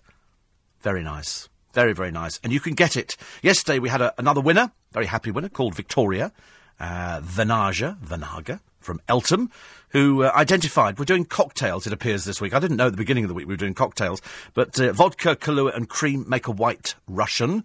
Many of you going, oh, that's what it was. She got herself the fabulous HTC mobile phone. So today, One lucky whistle, listen, one lucky whistler. well, you might whistle as well, I don't know. One lucky listener will win the Samsung Galaxy S3 mini tablet just by knowing the answer to this question. What kind of cocktail is made up of light rum, pineapple juice, and coconut cream? What cocktail is made up of light rum, pineapple juice, and coconut cream? Sounds delicious. To enter, text the word gadget, G A D G E T, followed by your answer, and you send that to 84850. Must be here before 6.30, so you've got just under the hour. I'll remind you nearer the time, because if you send it, you know, unfortunately, after the closing time, it won't be entered, but you might be charged. It's £1.50 plus your standard network rate. So, as I say, if you text after the closing time, you won't be entered into the competition, but there's a chance that you may be charged. Full terms and conditions online at lbc.co.uk. Good luck. Because it's uh, it's nice. Go and go and check out and see what it looks like online. It's like the iPad Mini, only it's Samsung's version of it, and it's uh, it's very smart. I was I was looking at one the other day actually. Strangely enough, I don't know. It's amazing. Sometimes I'm sure people are reading my. You go out there and people are reading your mind. You know, you do something. Uh, the law states, says Harry. Hi, Harry. That smoking is not allowed in a vehicle that's a place of work, on or off duty. That includes black cabs, vans, police cars, dust carts, everything. Oh well, I see all the dustmen round our way smoking in the vehicles. In fact, that was the first thing I noticed. That was the first thing I noticed. People smoking in in vehicles. It doesn't bother me, but it's if it's somebody breaking the law, well then that's that's completely different. Uh, one here, Franco. He says, "My colleagues and I smoke in our work van, same as a taxi. Get over it, Ooh, girly boy." Get over it, he says. I love that. Um, remember, Hugh Bonneville is a fan, says Noreen, because I was talking about watching Downton the other day. Very good. I do like it. I do like the programme, actually. She says, no snow as yet. Uh, Tanya is following me. Uh, Gillian is very jealous. And as we said yesterday, it was, it was snowing in Glasgow. Awful. Uh, definitely worth sleep deprivation, says Sanjay. Steve Allen's show has been on form this week. Sanjay's in, in Croydon. And it's Mark in Leeds who told us about his favourite author, James Herbert, who sadly passed away the other day. We take all your texts and emails, we weave them into the programme, we bring you all the stories in the papers. It's, it's, um, it's budget day. It's budget day yesterday. Today, the analysis. Uh, today, the, well, you know, are you better off? Are you worse off? To be honest with you, you know, all we want to do is win the lottery and go retire somewhere, don't we, really? Pictures of David Beckham, mobbed by adoring fans as he's uh, arrived in China for a mini tour. It was a paid mini tour. And so he's over there, so of course he'll happily smile and everything else. He was, he was on a, a thing, uh, you know, what they call one of these jolly little jaunts, which is quite sweet. And Little Mix, and I have to agree, the Goss column with Ed Dyson who turns out to be a woman. I thought it was a man, but there you go. Uh, it's got a picture of a woman there, so unless it's a sex change, and I've missed out on that one, I've got it completely wrong. But t- today, they're talking about somebody needs to get Little Mix a new stylist, but despite their dodgy fashion sense, oh, it's ridiculous. You've never seen them. You've never seen how ridiculous they look. Perhaps that's what they, th- they think you have to dress people up as.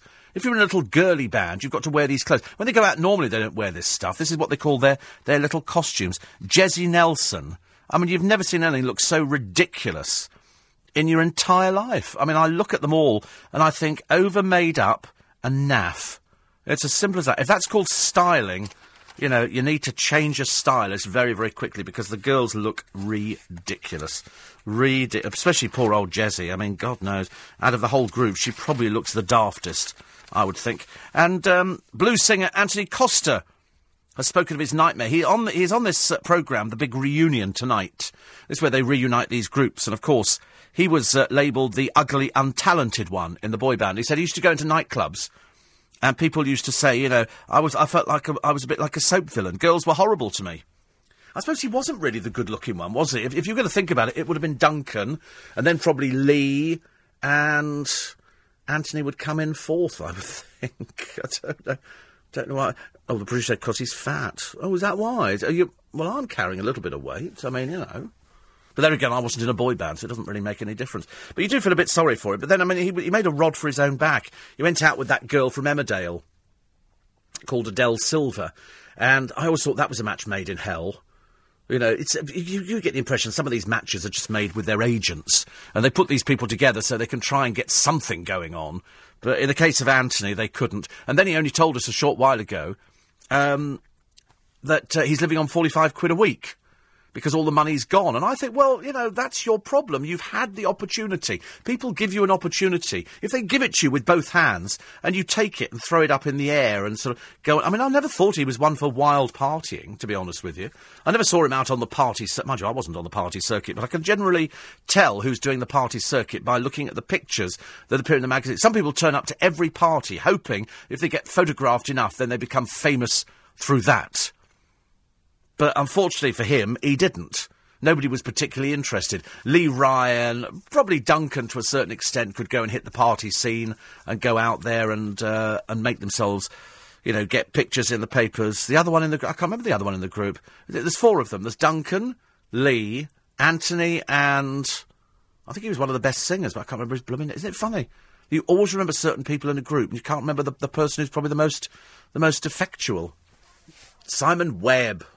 See, Simon Webbe was the one who's, who's really got a really good singing voice. Actually, Lee Ryan's singing voice isn't bad. Duncan from Blue sort of, you know, struggles through a little bit. And Anthony, I wouldn't know what he sounded like.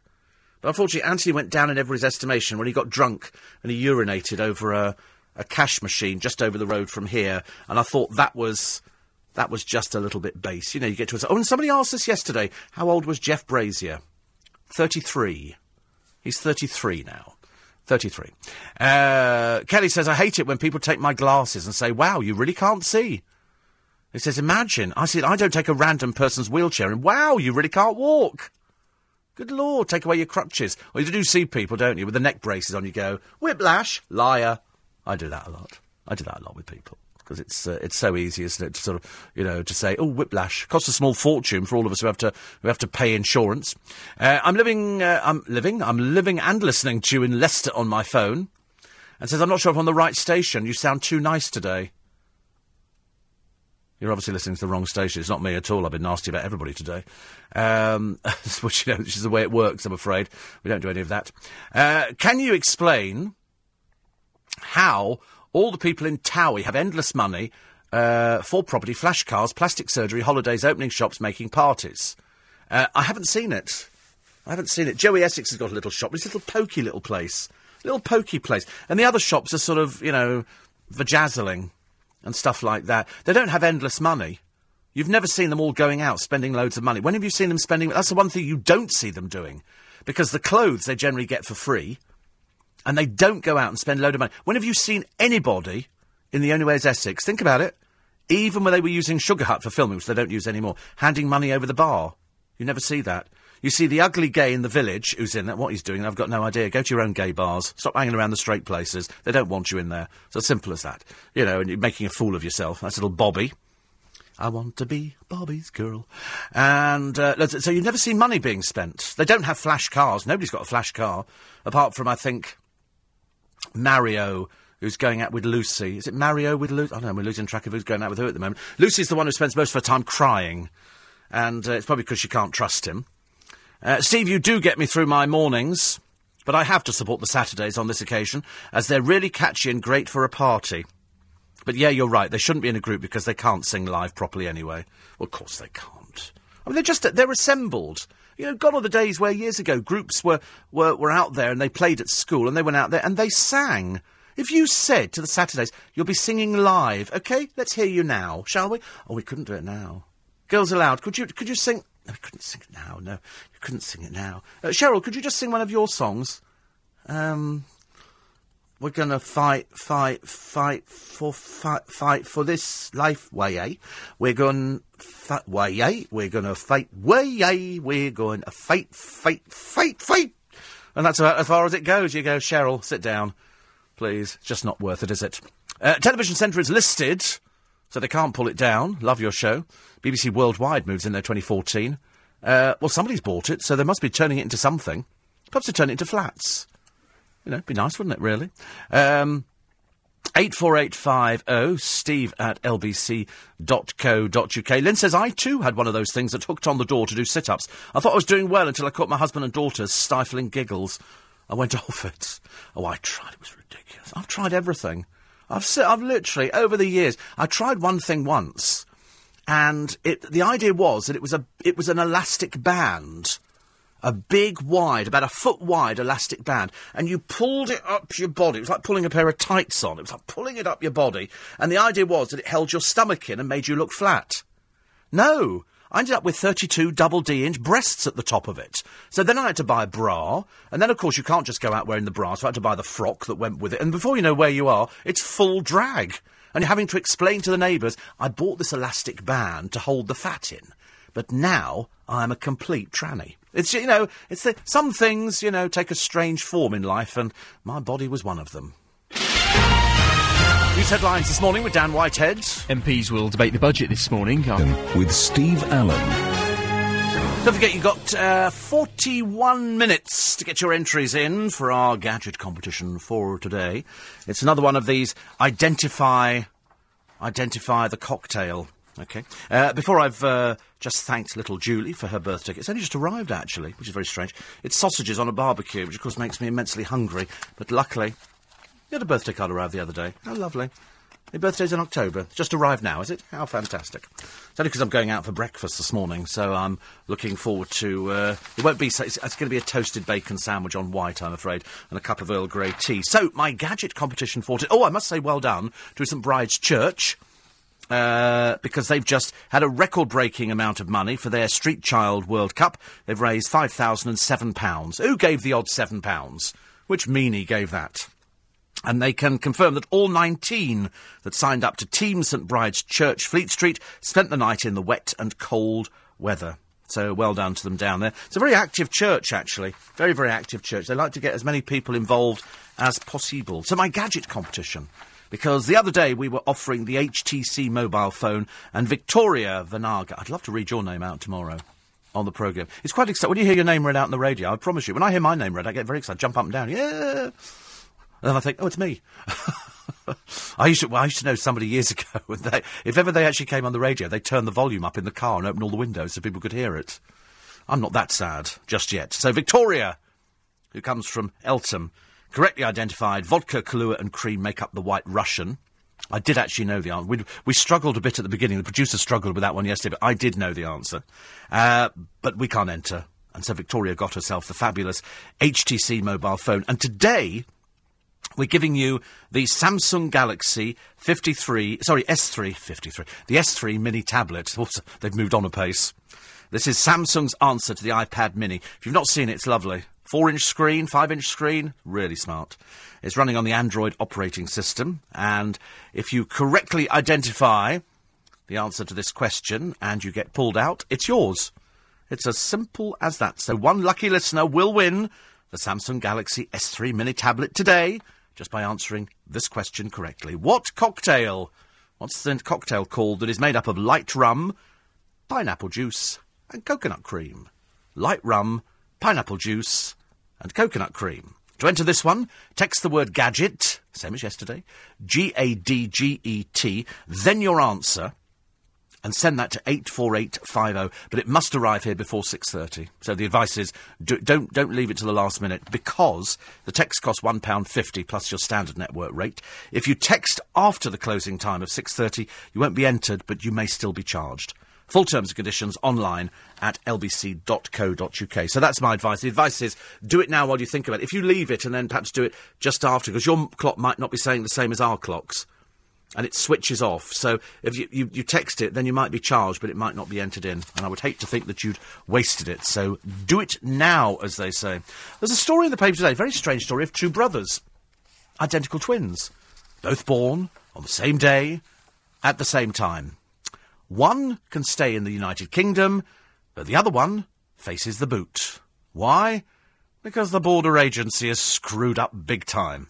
So here we go, from the Home Office, where they've made the biggest mix up ever. These 31 year olds were born in the UK to British parents, but Craig has been told he's not a British citizen. The shock came as his wife Crystal was told she must return to her native Canada when her visa runs out. The couple, who come from Chester, had applied for an extension to Crystal's stay after they tied the knot last year, but she was told she couldn't remain because Craig, born in Denbighshire, is not a British citizen. This is despite him, despite him holding a British passport, which the UK border agency officials have seen. The couple now face being left in no man's land because Craig has no right to live or work in Canada. Because he's British. He said we're extremely upset by how poorly the Home Office has treated our case. The UKBA said it had written to Crystal, adding it would be inappropriate to comment further until she's received the latest correspondence. I hope you're going to be eating humble pie down there. I mean, how stupid. They're identical twins. How could one not? But you've seen his passport. God blimey. I mean, there's dumb and dumber. And quite clearly, I'm afraid, at the UK Border Agency, they're pretty thick. They'd have to be. They're identical to. Perhaps you should both turn up together, guys. And both hold your passports. Get, have you seen one of these before? It's a passport. Look, I'm a British citizen. No, you must leave the country. Your wife must not stay here anymore. Go away, woman. We don't know who you are. So he can't work in Canada because he's British. He hasn't got the right stuff. Ridiculous, isn't it? You sometimes wonder about, you know, and they'll go, oh, well, it was, it was an, uh, an administrative cock up. Certainly was. Certainly was. 84850, Steve at LBC. Somebody said, I don't think the weatherman Fred will be at this morning's reunion after his little run in recently. I don't know. I mean, the, the, John Leslie pitched up when they had somebody. Who was it? Was it Fern was leaving this morning? When, when Fern, Britton left, John Leslie pitched up and played the piano. Or did something. I remember him pitching up and everybody going, John Leslie's pitched up. Uh, Johnny says in the uh, in the Anyways Essex, most have fairly well-off parents. A few have good jobs. I think Mario is a tailor. Some had a good education, but still dim. Replica, expensive-looking watches. Yes, I've been up since uh, two a.m. working on a birthday crossword cake for my ex-mother-in-law. Lovely lady and well worth it. Ah, um, Simon, who says, does Jade's hubby still bother with the kids? I don't think so. No. What you're talking about? The one who went to uh, to prison? No, because they're they're not his children. I think at one time he did have access, but I think, if memory serves me, I think they decided, uh, Jeff decided, he didn't want them to uh, to go with him. I think, to be honest with you, he's been in prison twice. He's not a very pleasant person, so I don't really think you'd want Jason. They, they, they were married, but all too briefly. If you remember, she married him on a, on a deathbed. Strange enough, I know the hotel. I've said before very, very well. It's quite nice, the hotel. It's okay. It's in the middle of the uh, in the middle of the countryside. Uh, Dan says, "Can't wait for the cold weather to be over." The worst part is listening to everyone constantly talking about how cold it is. Like they forget it happens every year. It saves me fridge space as I can leave the beer in the garden. So thank you very much indeed for that. Yes, it, I mean, it, the, w- but that's what we Brits do, isn't it? We talk about the weather. We talk about how awful it is, how cold it is, how hot it is. You know, it's like yesterday I was talking about a certain person coming into the studio and saying, it's so cold in here. And I, I did point out that they were well padded. Oh, they took umbrage. Oh, dear, we did the stamping of the foot on that one. You know, because somebody's well padded. You know, and I said, put a vest on, put a jumper on.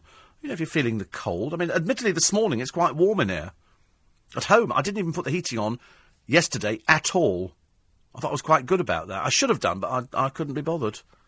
And I had a little steak and ale pie from the from the butcher's shop, which I had with, with vegetables being very good and having my vegetables. I ate a whole box of mushrooms. And then somebody said, I don't think mushrooms are that good for you. If they're magic mushrooms, it's uh, ridiculous. Bon Jovi were a put together band, as were the Monkees, says Tamara. Yes, the Monkees. I know very well they were put together. I remember seeing the advert. I remember seeing the advert which appeared in, in all the press. They were, they were, you know, trying to uh, find a group of lads and they whittled them down and they went on and they had uh, a very successful career. Still touring. Still touring. Although now there's only three of them left, and Mike Nesmith never really wanted to tour in the first place, so when they went out, they went out as a threesome. Peter Tork, uh, Mickey Dolenz and Davy Jones went out, and then of course Davy Jones died. Last thing we were expecting. Certainly, you don't expect things like that. I don't know why. It's very strange. Very strange. Gloria says we've had no respite from the snow since Christmas. She's in Denmark, I should point out, just in case you think she's down the road from us here. But she's in Denmark, and she said it now looks like it'll be a white Easter. It's beginning to get very tedious. We took a photograph in our back garden this morning. Study closely, and you may spot the sleeping deer curled up. Oh, right. This, this is always this, like, find Willie or Wally, isn't it, or something like that. Oh, there you go. There's the deer sitting down in the garden. They've got snow. It's no good showing that to the producer. She can't see anything. She's blind as a bat, I'm afraid. Totally blind. She's got no idea. And uh, so the de- I think that's the deer there, isn't it, sleeping in the snow? Is that the deer? There you go. She's identified it. She's quite happy now. At least she gets a brownie point. And if she accumulates seven by the end of next week, she gets a bar of chocolate. Good, isn't it? Very happy person. Uh, one from uh, Omar says that David Beckham is in Beijing. Chinese rule over him. They, uh, they, they love David Beckham, don't they, abroad? Because he's, he's a big star, and if you paid somebody money to go over there, the least you can do is send people out. Uh, 84850 steve at lbc.co.uk. Uh, you are correct, says Jeff. James Herbert is one of our great horror authors. I'm never wrong. I don't know why you would say you are correct. I've never made a mistake in my life. The social revolution of the 60s led to a change in thinking and attitude, especially in the world of arts, film, TV, and literature. It gave us great authors like Herbert. The Rats was a very scary read. Do you know, I've never read it. Interviewed him, but never read it. Perhaps I, perhaps I should do one of these days, but I haven't up until now. Uh, 84850. Uh, Paul's dad is still in the Manchester Royal. Jackie's in a frosty field in Paddock Wood. As predicted yesterday on the programme, what did I say? I said it's going to be a bit cold this morning and there will be a frost over the ground. I love a hoary frost over the ground. It's where it's, you know, you get that sort of, your, your windscreen almost looks as if it sparkles. I like the windscreen sparkling. I sometimes sometimes I go out there and I've, I've had various things in the, in the, you know, some of the pots, they have things on the outside. But I've discovered this year how to make, I want lichen growing over my pots. And all you do is you get yoghurt and you paint it on, and apparently, and that will then grow lichen. God knows what's going on in my stomach at the moment. I'm addicted to yogurts. I love yogurts. Rhubarb and champagne is my favourite. I love a bit of rhubarb. Oh, love rhubarb. It's my favourite. Absolutely. I could happily live in a field of rhubarb. We used to grow rhubarb at home, actually. Nobody ate it. I was the only one. Make my own little rhubarb. Sad existence as a child, I'm afraid, really. We didn't have a swing in the garden. We had a static chair. My mother used to sit on it and run backwards and forwards, going, "It looks like this, dear." Never had anything like that. It's awful. I used to put pleats in the underpants and everything. Used to buy sliced bread and slice it. But no money at all. I'm surprised I've made it through to adulthood. Oh, look, news at six. Here it comes. Always have no hesitation to put my hand on my wallet. Oh, no, dear. Oh, dear me. Now, we talk about but these uh, these so-called bargains in the shops nowadays. You know, when you go in and it's buy one get one free, and that drives me mad because I don't want three of one item. I should have discussed this with Jonathan Shalit the other day, who's uh, just climbing on to, to his cross trainer now. Is this this thing where you've got your arms and you're going, is that a cross trainer? Oh, I know what it is now.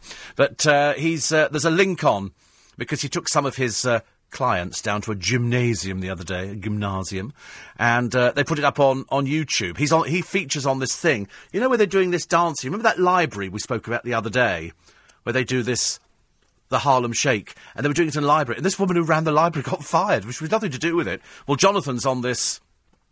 On this video, he said it's only 30 seconds, and already they've had 100,000 views. So the power of the, of the internet. When you think, Jonathan, when we started, there were no, there was no internet, there was no mobile phones, there was no tweets, there was no twittering, there was no Facebook, there was no nothing.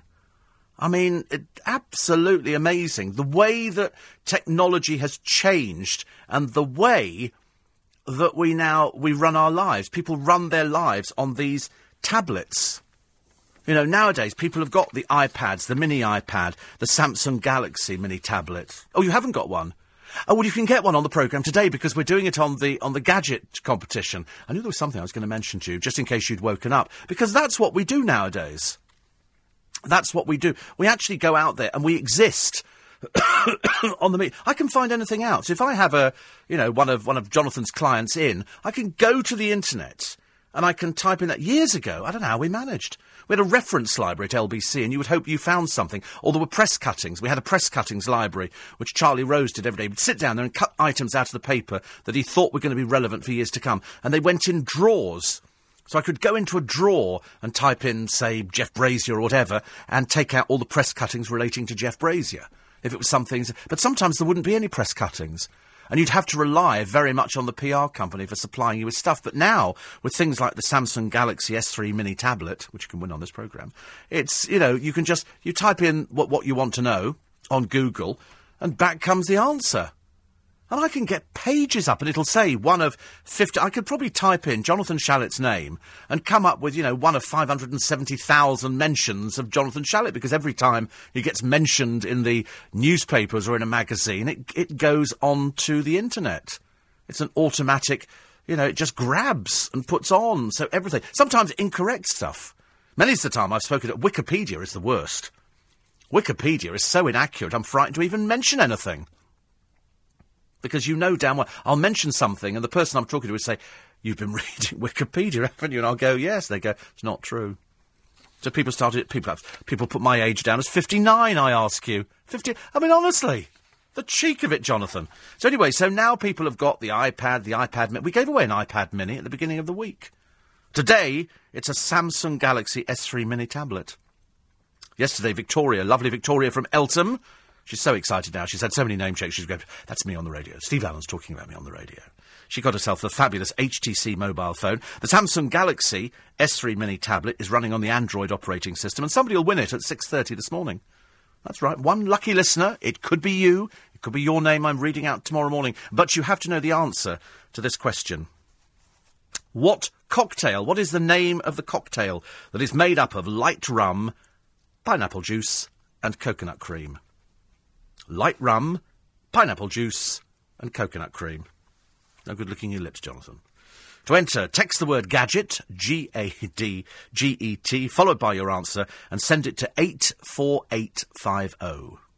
Got to do it before 6.30, so you've got 20 minutes. OK, text costs £1.50 plus your standard network rate. If you text after the closing time of 6.30, you won't be entered into the competition, but you may still be charged. Full terms and conditions online at lbc.co.uk. So good luck. Good luck with that one because it is it is nice and it is part of the of the of the technology that we now surround ourselves with and we've all got it. Even people who years ago were heathens. When I started at LBC back in the year 1860, and I remember coming to to the building on a, an oxen cart and uh, coming in, and we were all given clay tablets to write on. It was su- such a long time ago, and we had typewriters. Typewriters. That's how you did everything on a typewriter. There were no there were no screens. There was no, there was no nothing. Here, I can see on phone box people's names, where they come from. I can click on and see a history. I can, everything is, is accessed on here. Every time you phone up, the, the phone number is logged and things like that. It's as simple as that. And so you do, years ago, they held up a piece of paper, Mary in Rotherhithe, at the window, and you had to peer forward and go, Mary. And then they put in a little system whereby it was a screen, my side, and a typewriter their side, and they would type up Mary and Rotherhithe. Nowadays, it's all computerized. Everything is computerized, and it's it's just absolutely wonderful, wonderful. Uh, so it's uh, this is Jonathan again. He said it's got Myleene Klass and Mark Wright on it. He said, but uh, but I'm I'm on it. I'm on it as well. I know, Jonathan. I think you're very brave to get on any of this equipment in the morning. First, I haven't got the strength. I re- I mean, I really haven't got the strength to do anything like that. I think you, I think you must get to a stage in life, Jonathan, and uh, and then you get married, and then you sort of think, right, now I'll start doing some exercise. In the sixties, says Ron, I had the pleasure of riding to Park Lane in London in an S-type Bentley, cruising at eighty. It was like thirty miles an hour. We came back in a brand new Austin A40 Farina, and after the Bentley, it was like driving over a ploughed field.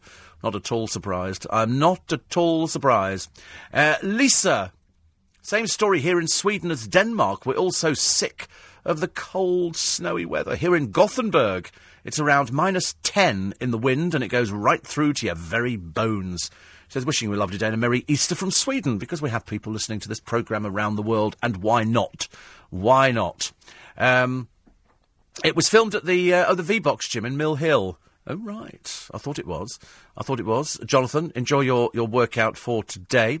Uh, Richard is talking about James Herbert and says, I just said to Sarah, did you hear James Herbert had passed away? She said, that's a shame. He wrote some classics like All Creatures Great and Small.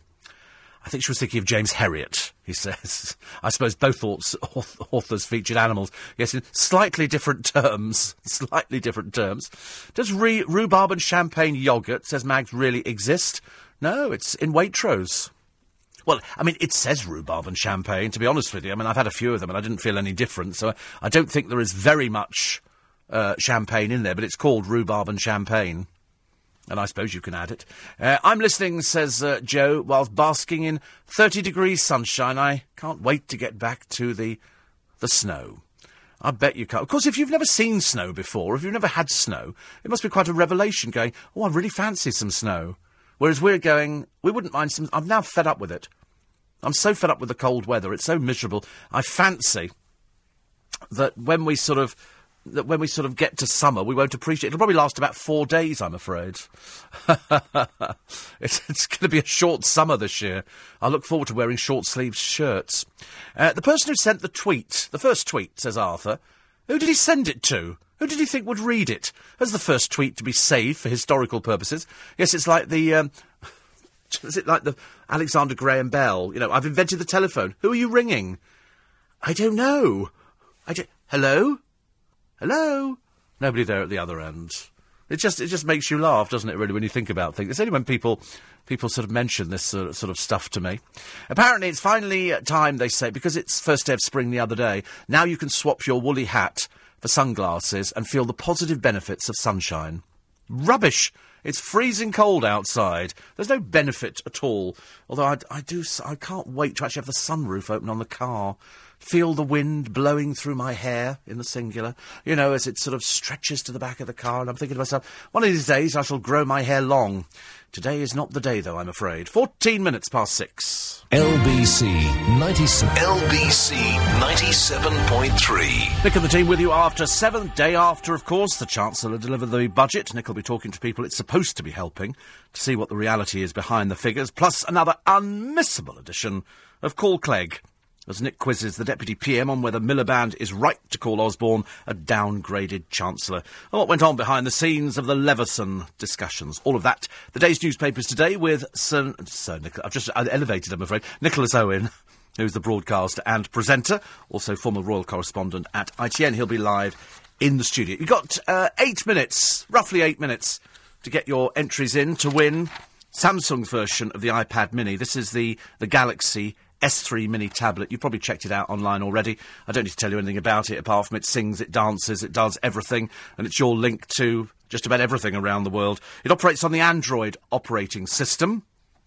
And yesterday, Victoria identified. The, we, we've been trying to get you to identify various cocktails this week, and sadly, when the producer and I are not particularly brilliant at these things, but we did know yesterday. I knew yesterday. She didn't know yesterday's, and that was the.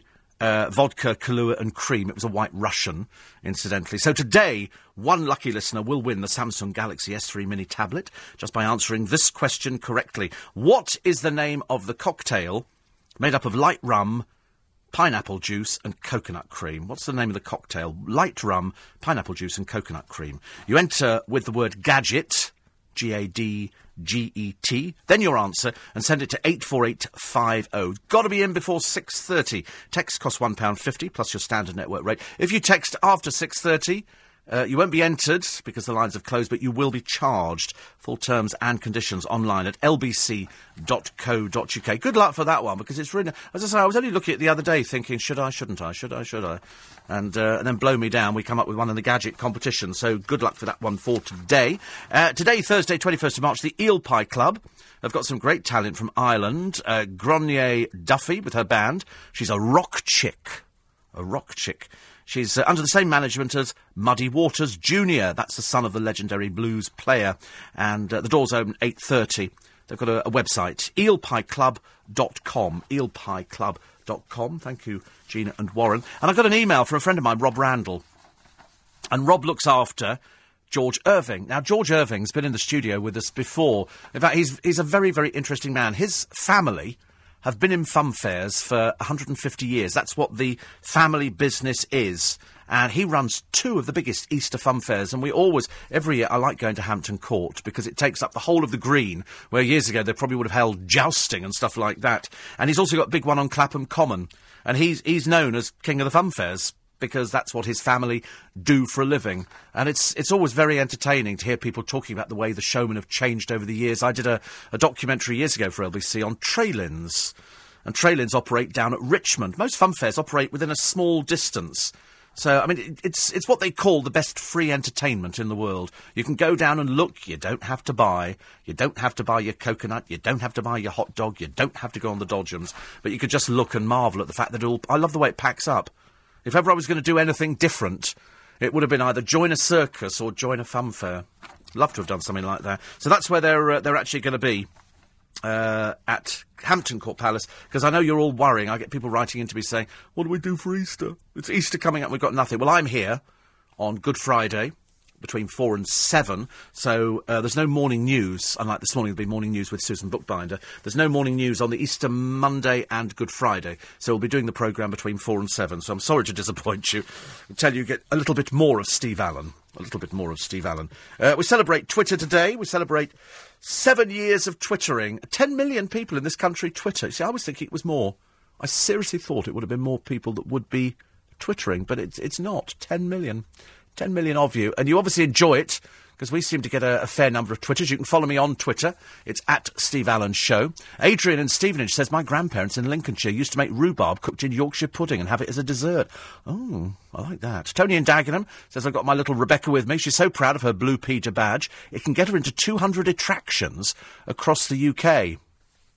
Do you know you can? I'd forgotten about the Blue Peter badge. You're right. You can get into. Is it just all Blue Peter badges? Ah. Students Google answers at university. Tutors encourage them. What is the point of group work? Absence is high. I know, I was never very good at that kind of thing, but I think Google is brilliant for finding out the answers. High in vitamins, mushrooms, apparently. Very good for you, depending how you cook them. They absorb oils. Rats is brilliant, says Mary in Havering. It will scare the pants off you. Adrian in Staines is on his way to Kidlington. I've never even heard of Kidlington. Or perhaps I have, I can't remember. And make sure you lose, use live Unpasteurised yogurt, it works very well. If you use pasteurised, it just smells and goes mouldy. The Eagles were a put together band. Dee says mushrooms are very, very good for you. And Darren in Shoreditch says the Saturdays are okay as a band. It's got nothing at all to do with the fact that I fancy Mollie. There you go. And Derek in Rush Green, if only. Uh, and Kevin the Milkman says, today's cocktail, Steve, is it, is it MI5?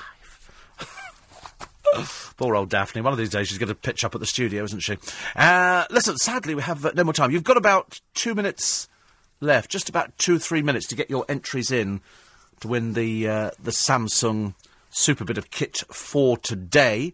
And what am I doing today? Oh, Linda Barker for In Conversation. But I'm going to ask her, in the light of all these claims against various celebrities, whether or not, as a woman in the business, and I've never asked anybody who's been on in conversation, I should have done, uh, whether or not they've ever encountered people before who are notor- who haven't been named and shamed in the, the press, whether they've encountered people like that before. Uh, Daily Star, Corrie Babe crisis over sex rant Ken. This is going back to our story yesterday, which we brought an exclusive on LBC from the Royal Television Society Awards that they didn't want to talk about him. I think they were obviously under very strict instructions. Uh, Princess Kate's got her own baby on board badge when she visited a tube station. What is it, this obsession with the royal family and tubes? I'm assuming she's been on one before, but the Queen went on one. And liked it very much indeed. Cheaper beer and fuel. Cheaper beer. Penny. Penny off a pint. What doesn't make any difference at all. Income tax cut and interest free home loans. Last thing you need, isn't it, really? Daily Mirror says uh, fudge. Uh, the budget 2013. Our economy is in its worst state for 100 years. Yesterday, despite calls for a plan B to kickstart the recovery, George Os- Osborne offered us precisely nothing. So I know what you're going to be calling Clegg about today. And uh, they've got a picture of George Osborne morphing into Maggie on the front of the Daily Mail today. It's quite funny, actually. that, when I first looked at it, I thought it's a very strange looking person. Very strange looking person. And uh, they say the laddies not for turning. Osborne donning Thatcher's mantle as he defies the critics continuing to cut state and boost aspiration. Uh, Independent says roughly the same. Bumper bonuses for the Barclays Fat Cats. Daily Telegraph the. They have to come out and show you the case, don't they? I think there's just sandwiches in there and a small bottle of water. And uh, here we are, on the right track, the Chancellor tied to the tracks. That's it for this morning. We're back with you tomorrow morning. Don't be late. We start at four. Don't forget to podcast the programme, which is download. It means you go to the LBC website, which is lbc.co.uk. I have a free podcast for you up in about 30 minutes on LBC 97.3. Uh, don't forget, you've got about a, about a minute to get your entries in for the Samsung Galaxy, okay? Uh, hopefully it's your name we read out tomorrow morning. Next on 97.3, the morning news with Susan Bookbinder. LBC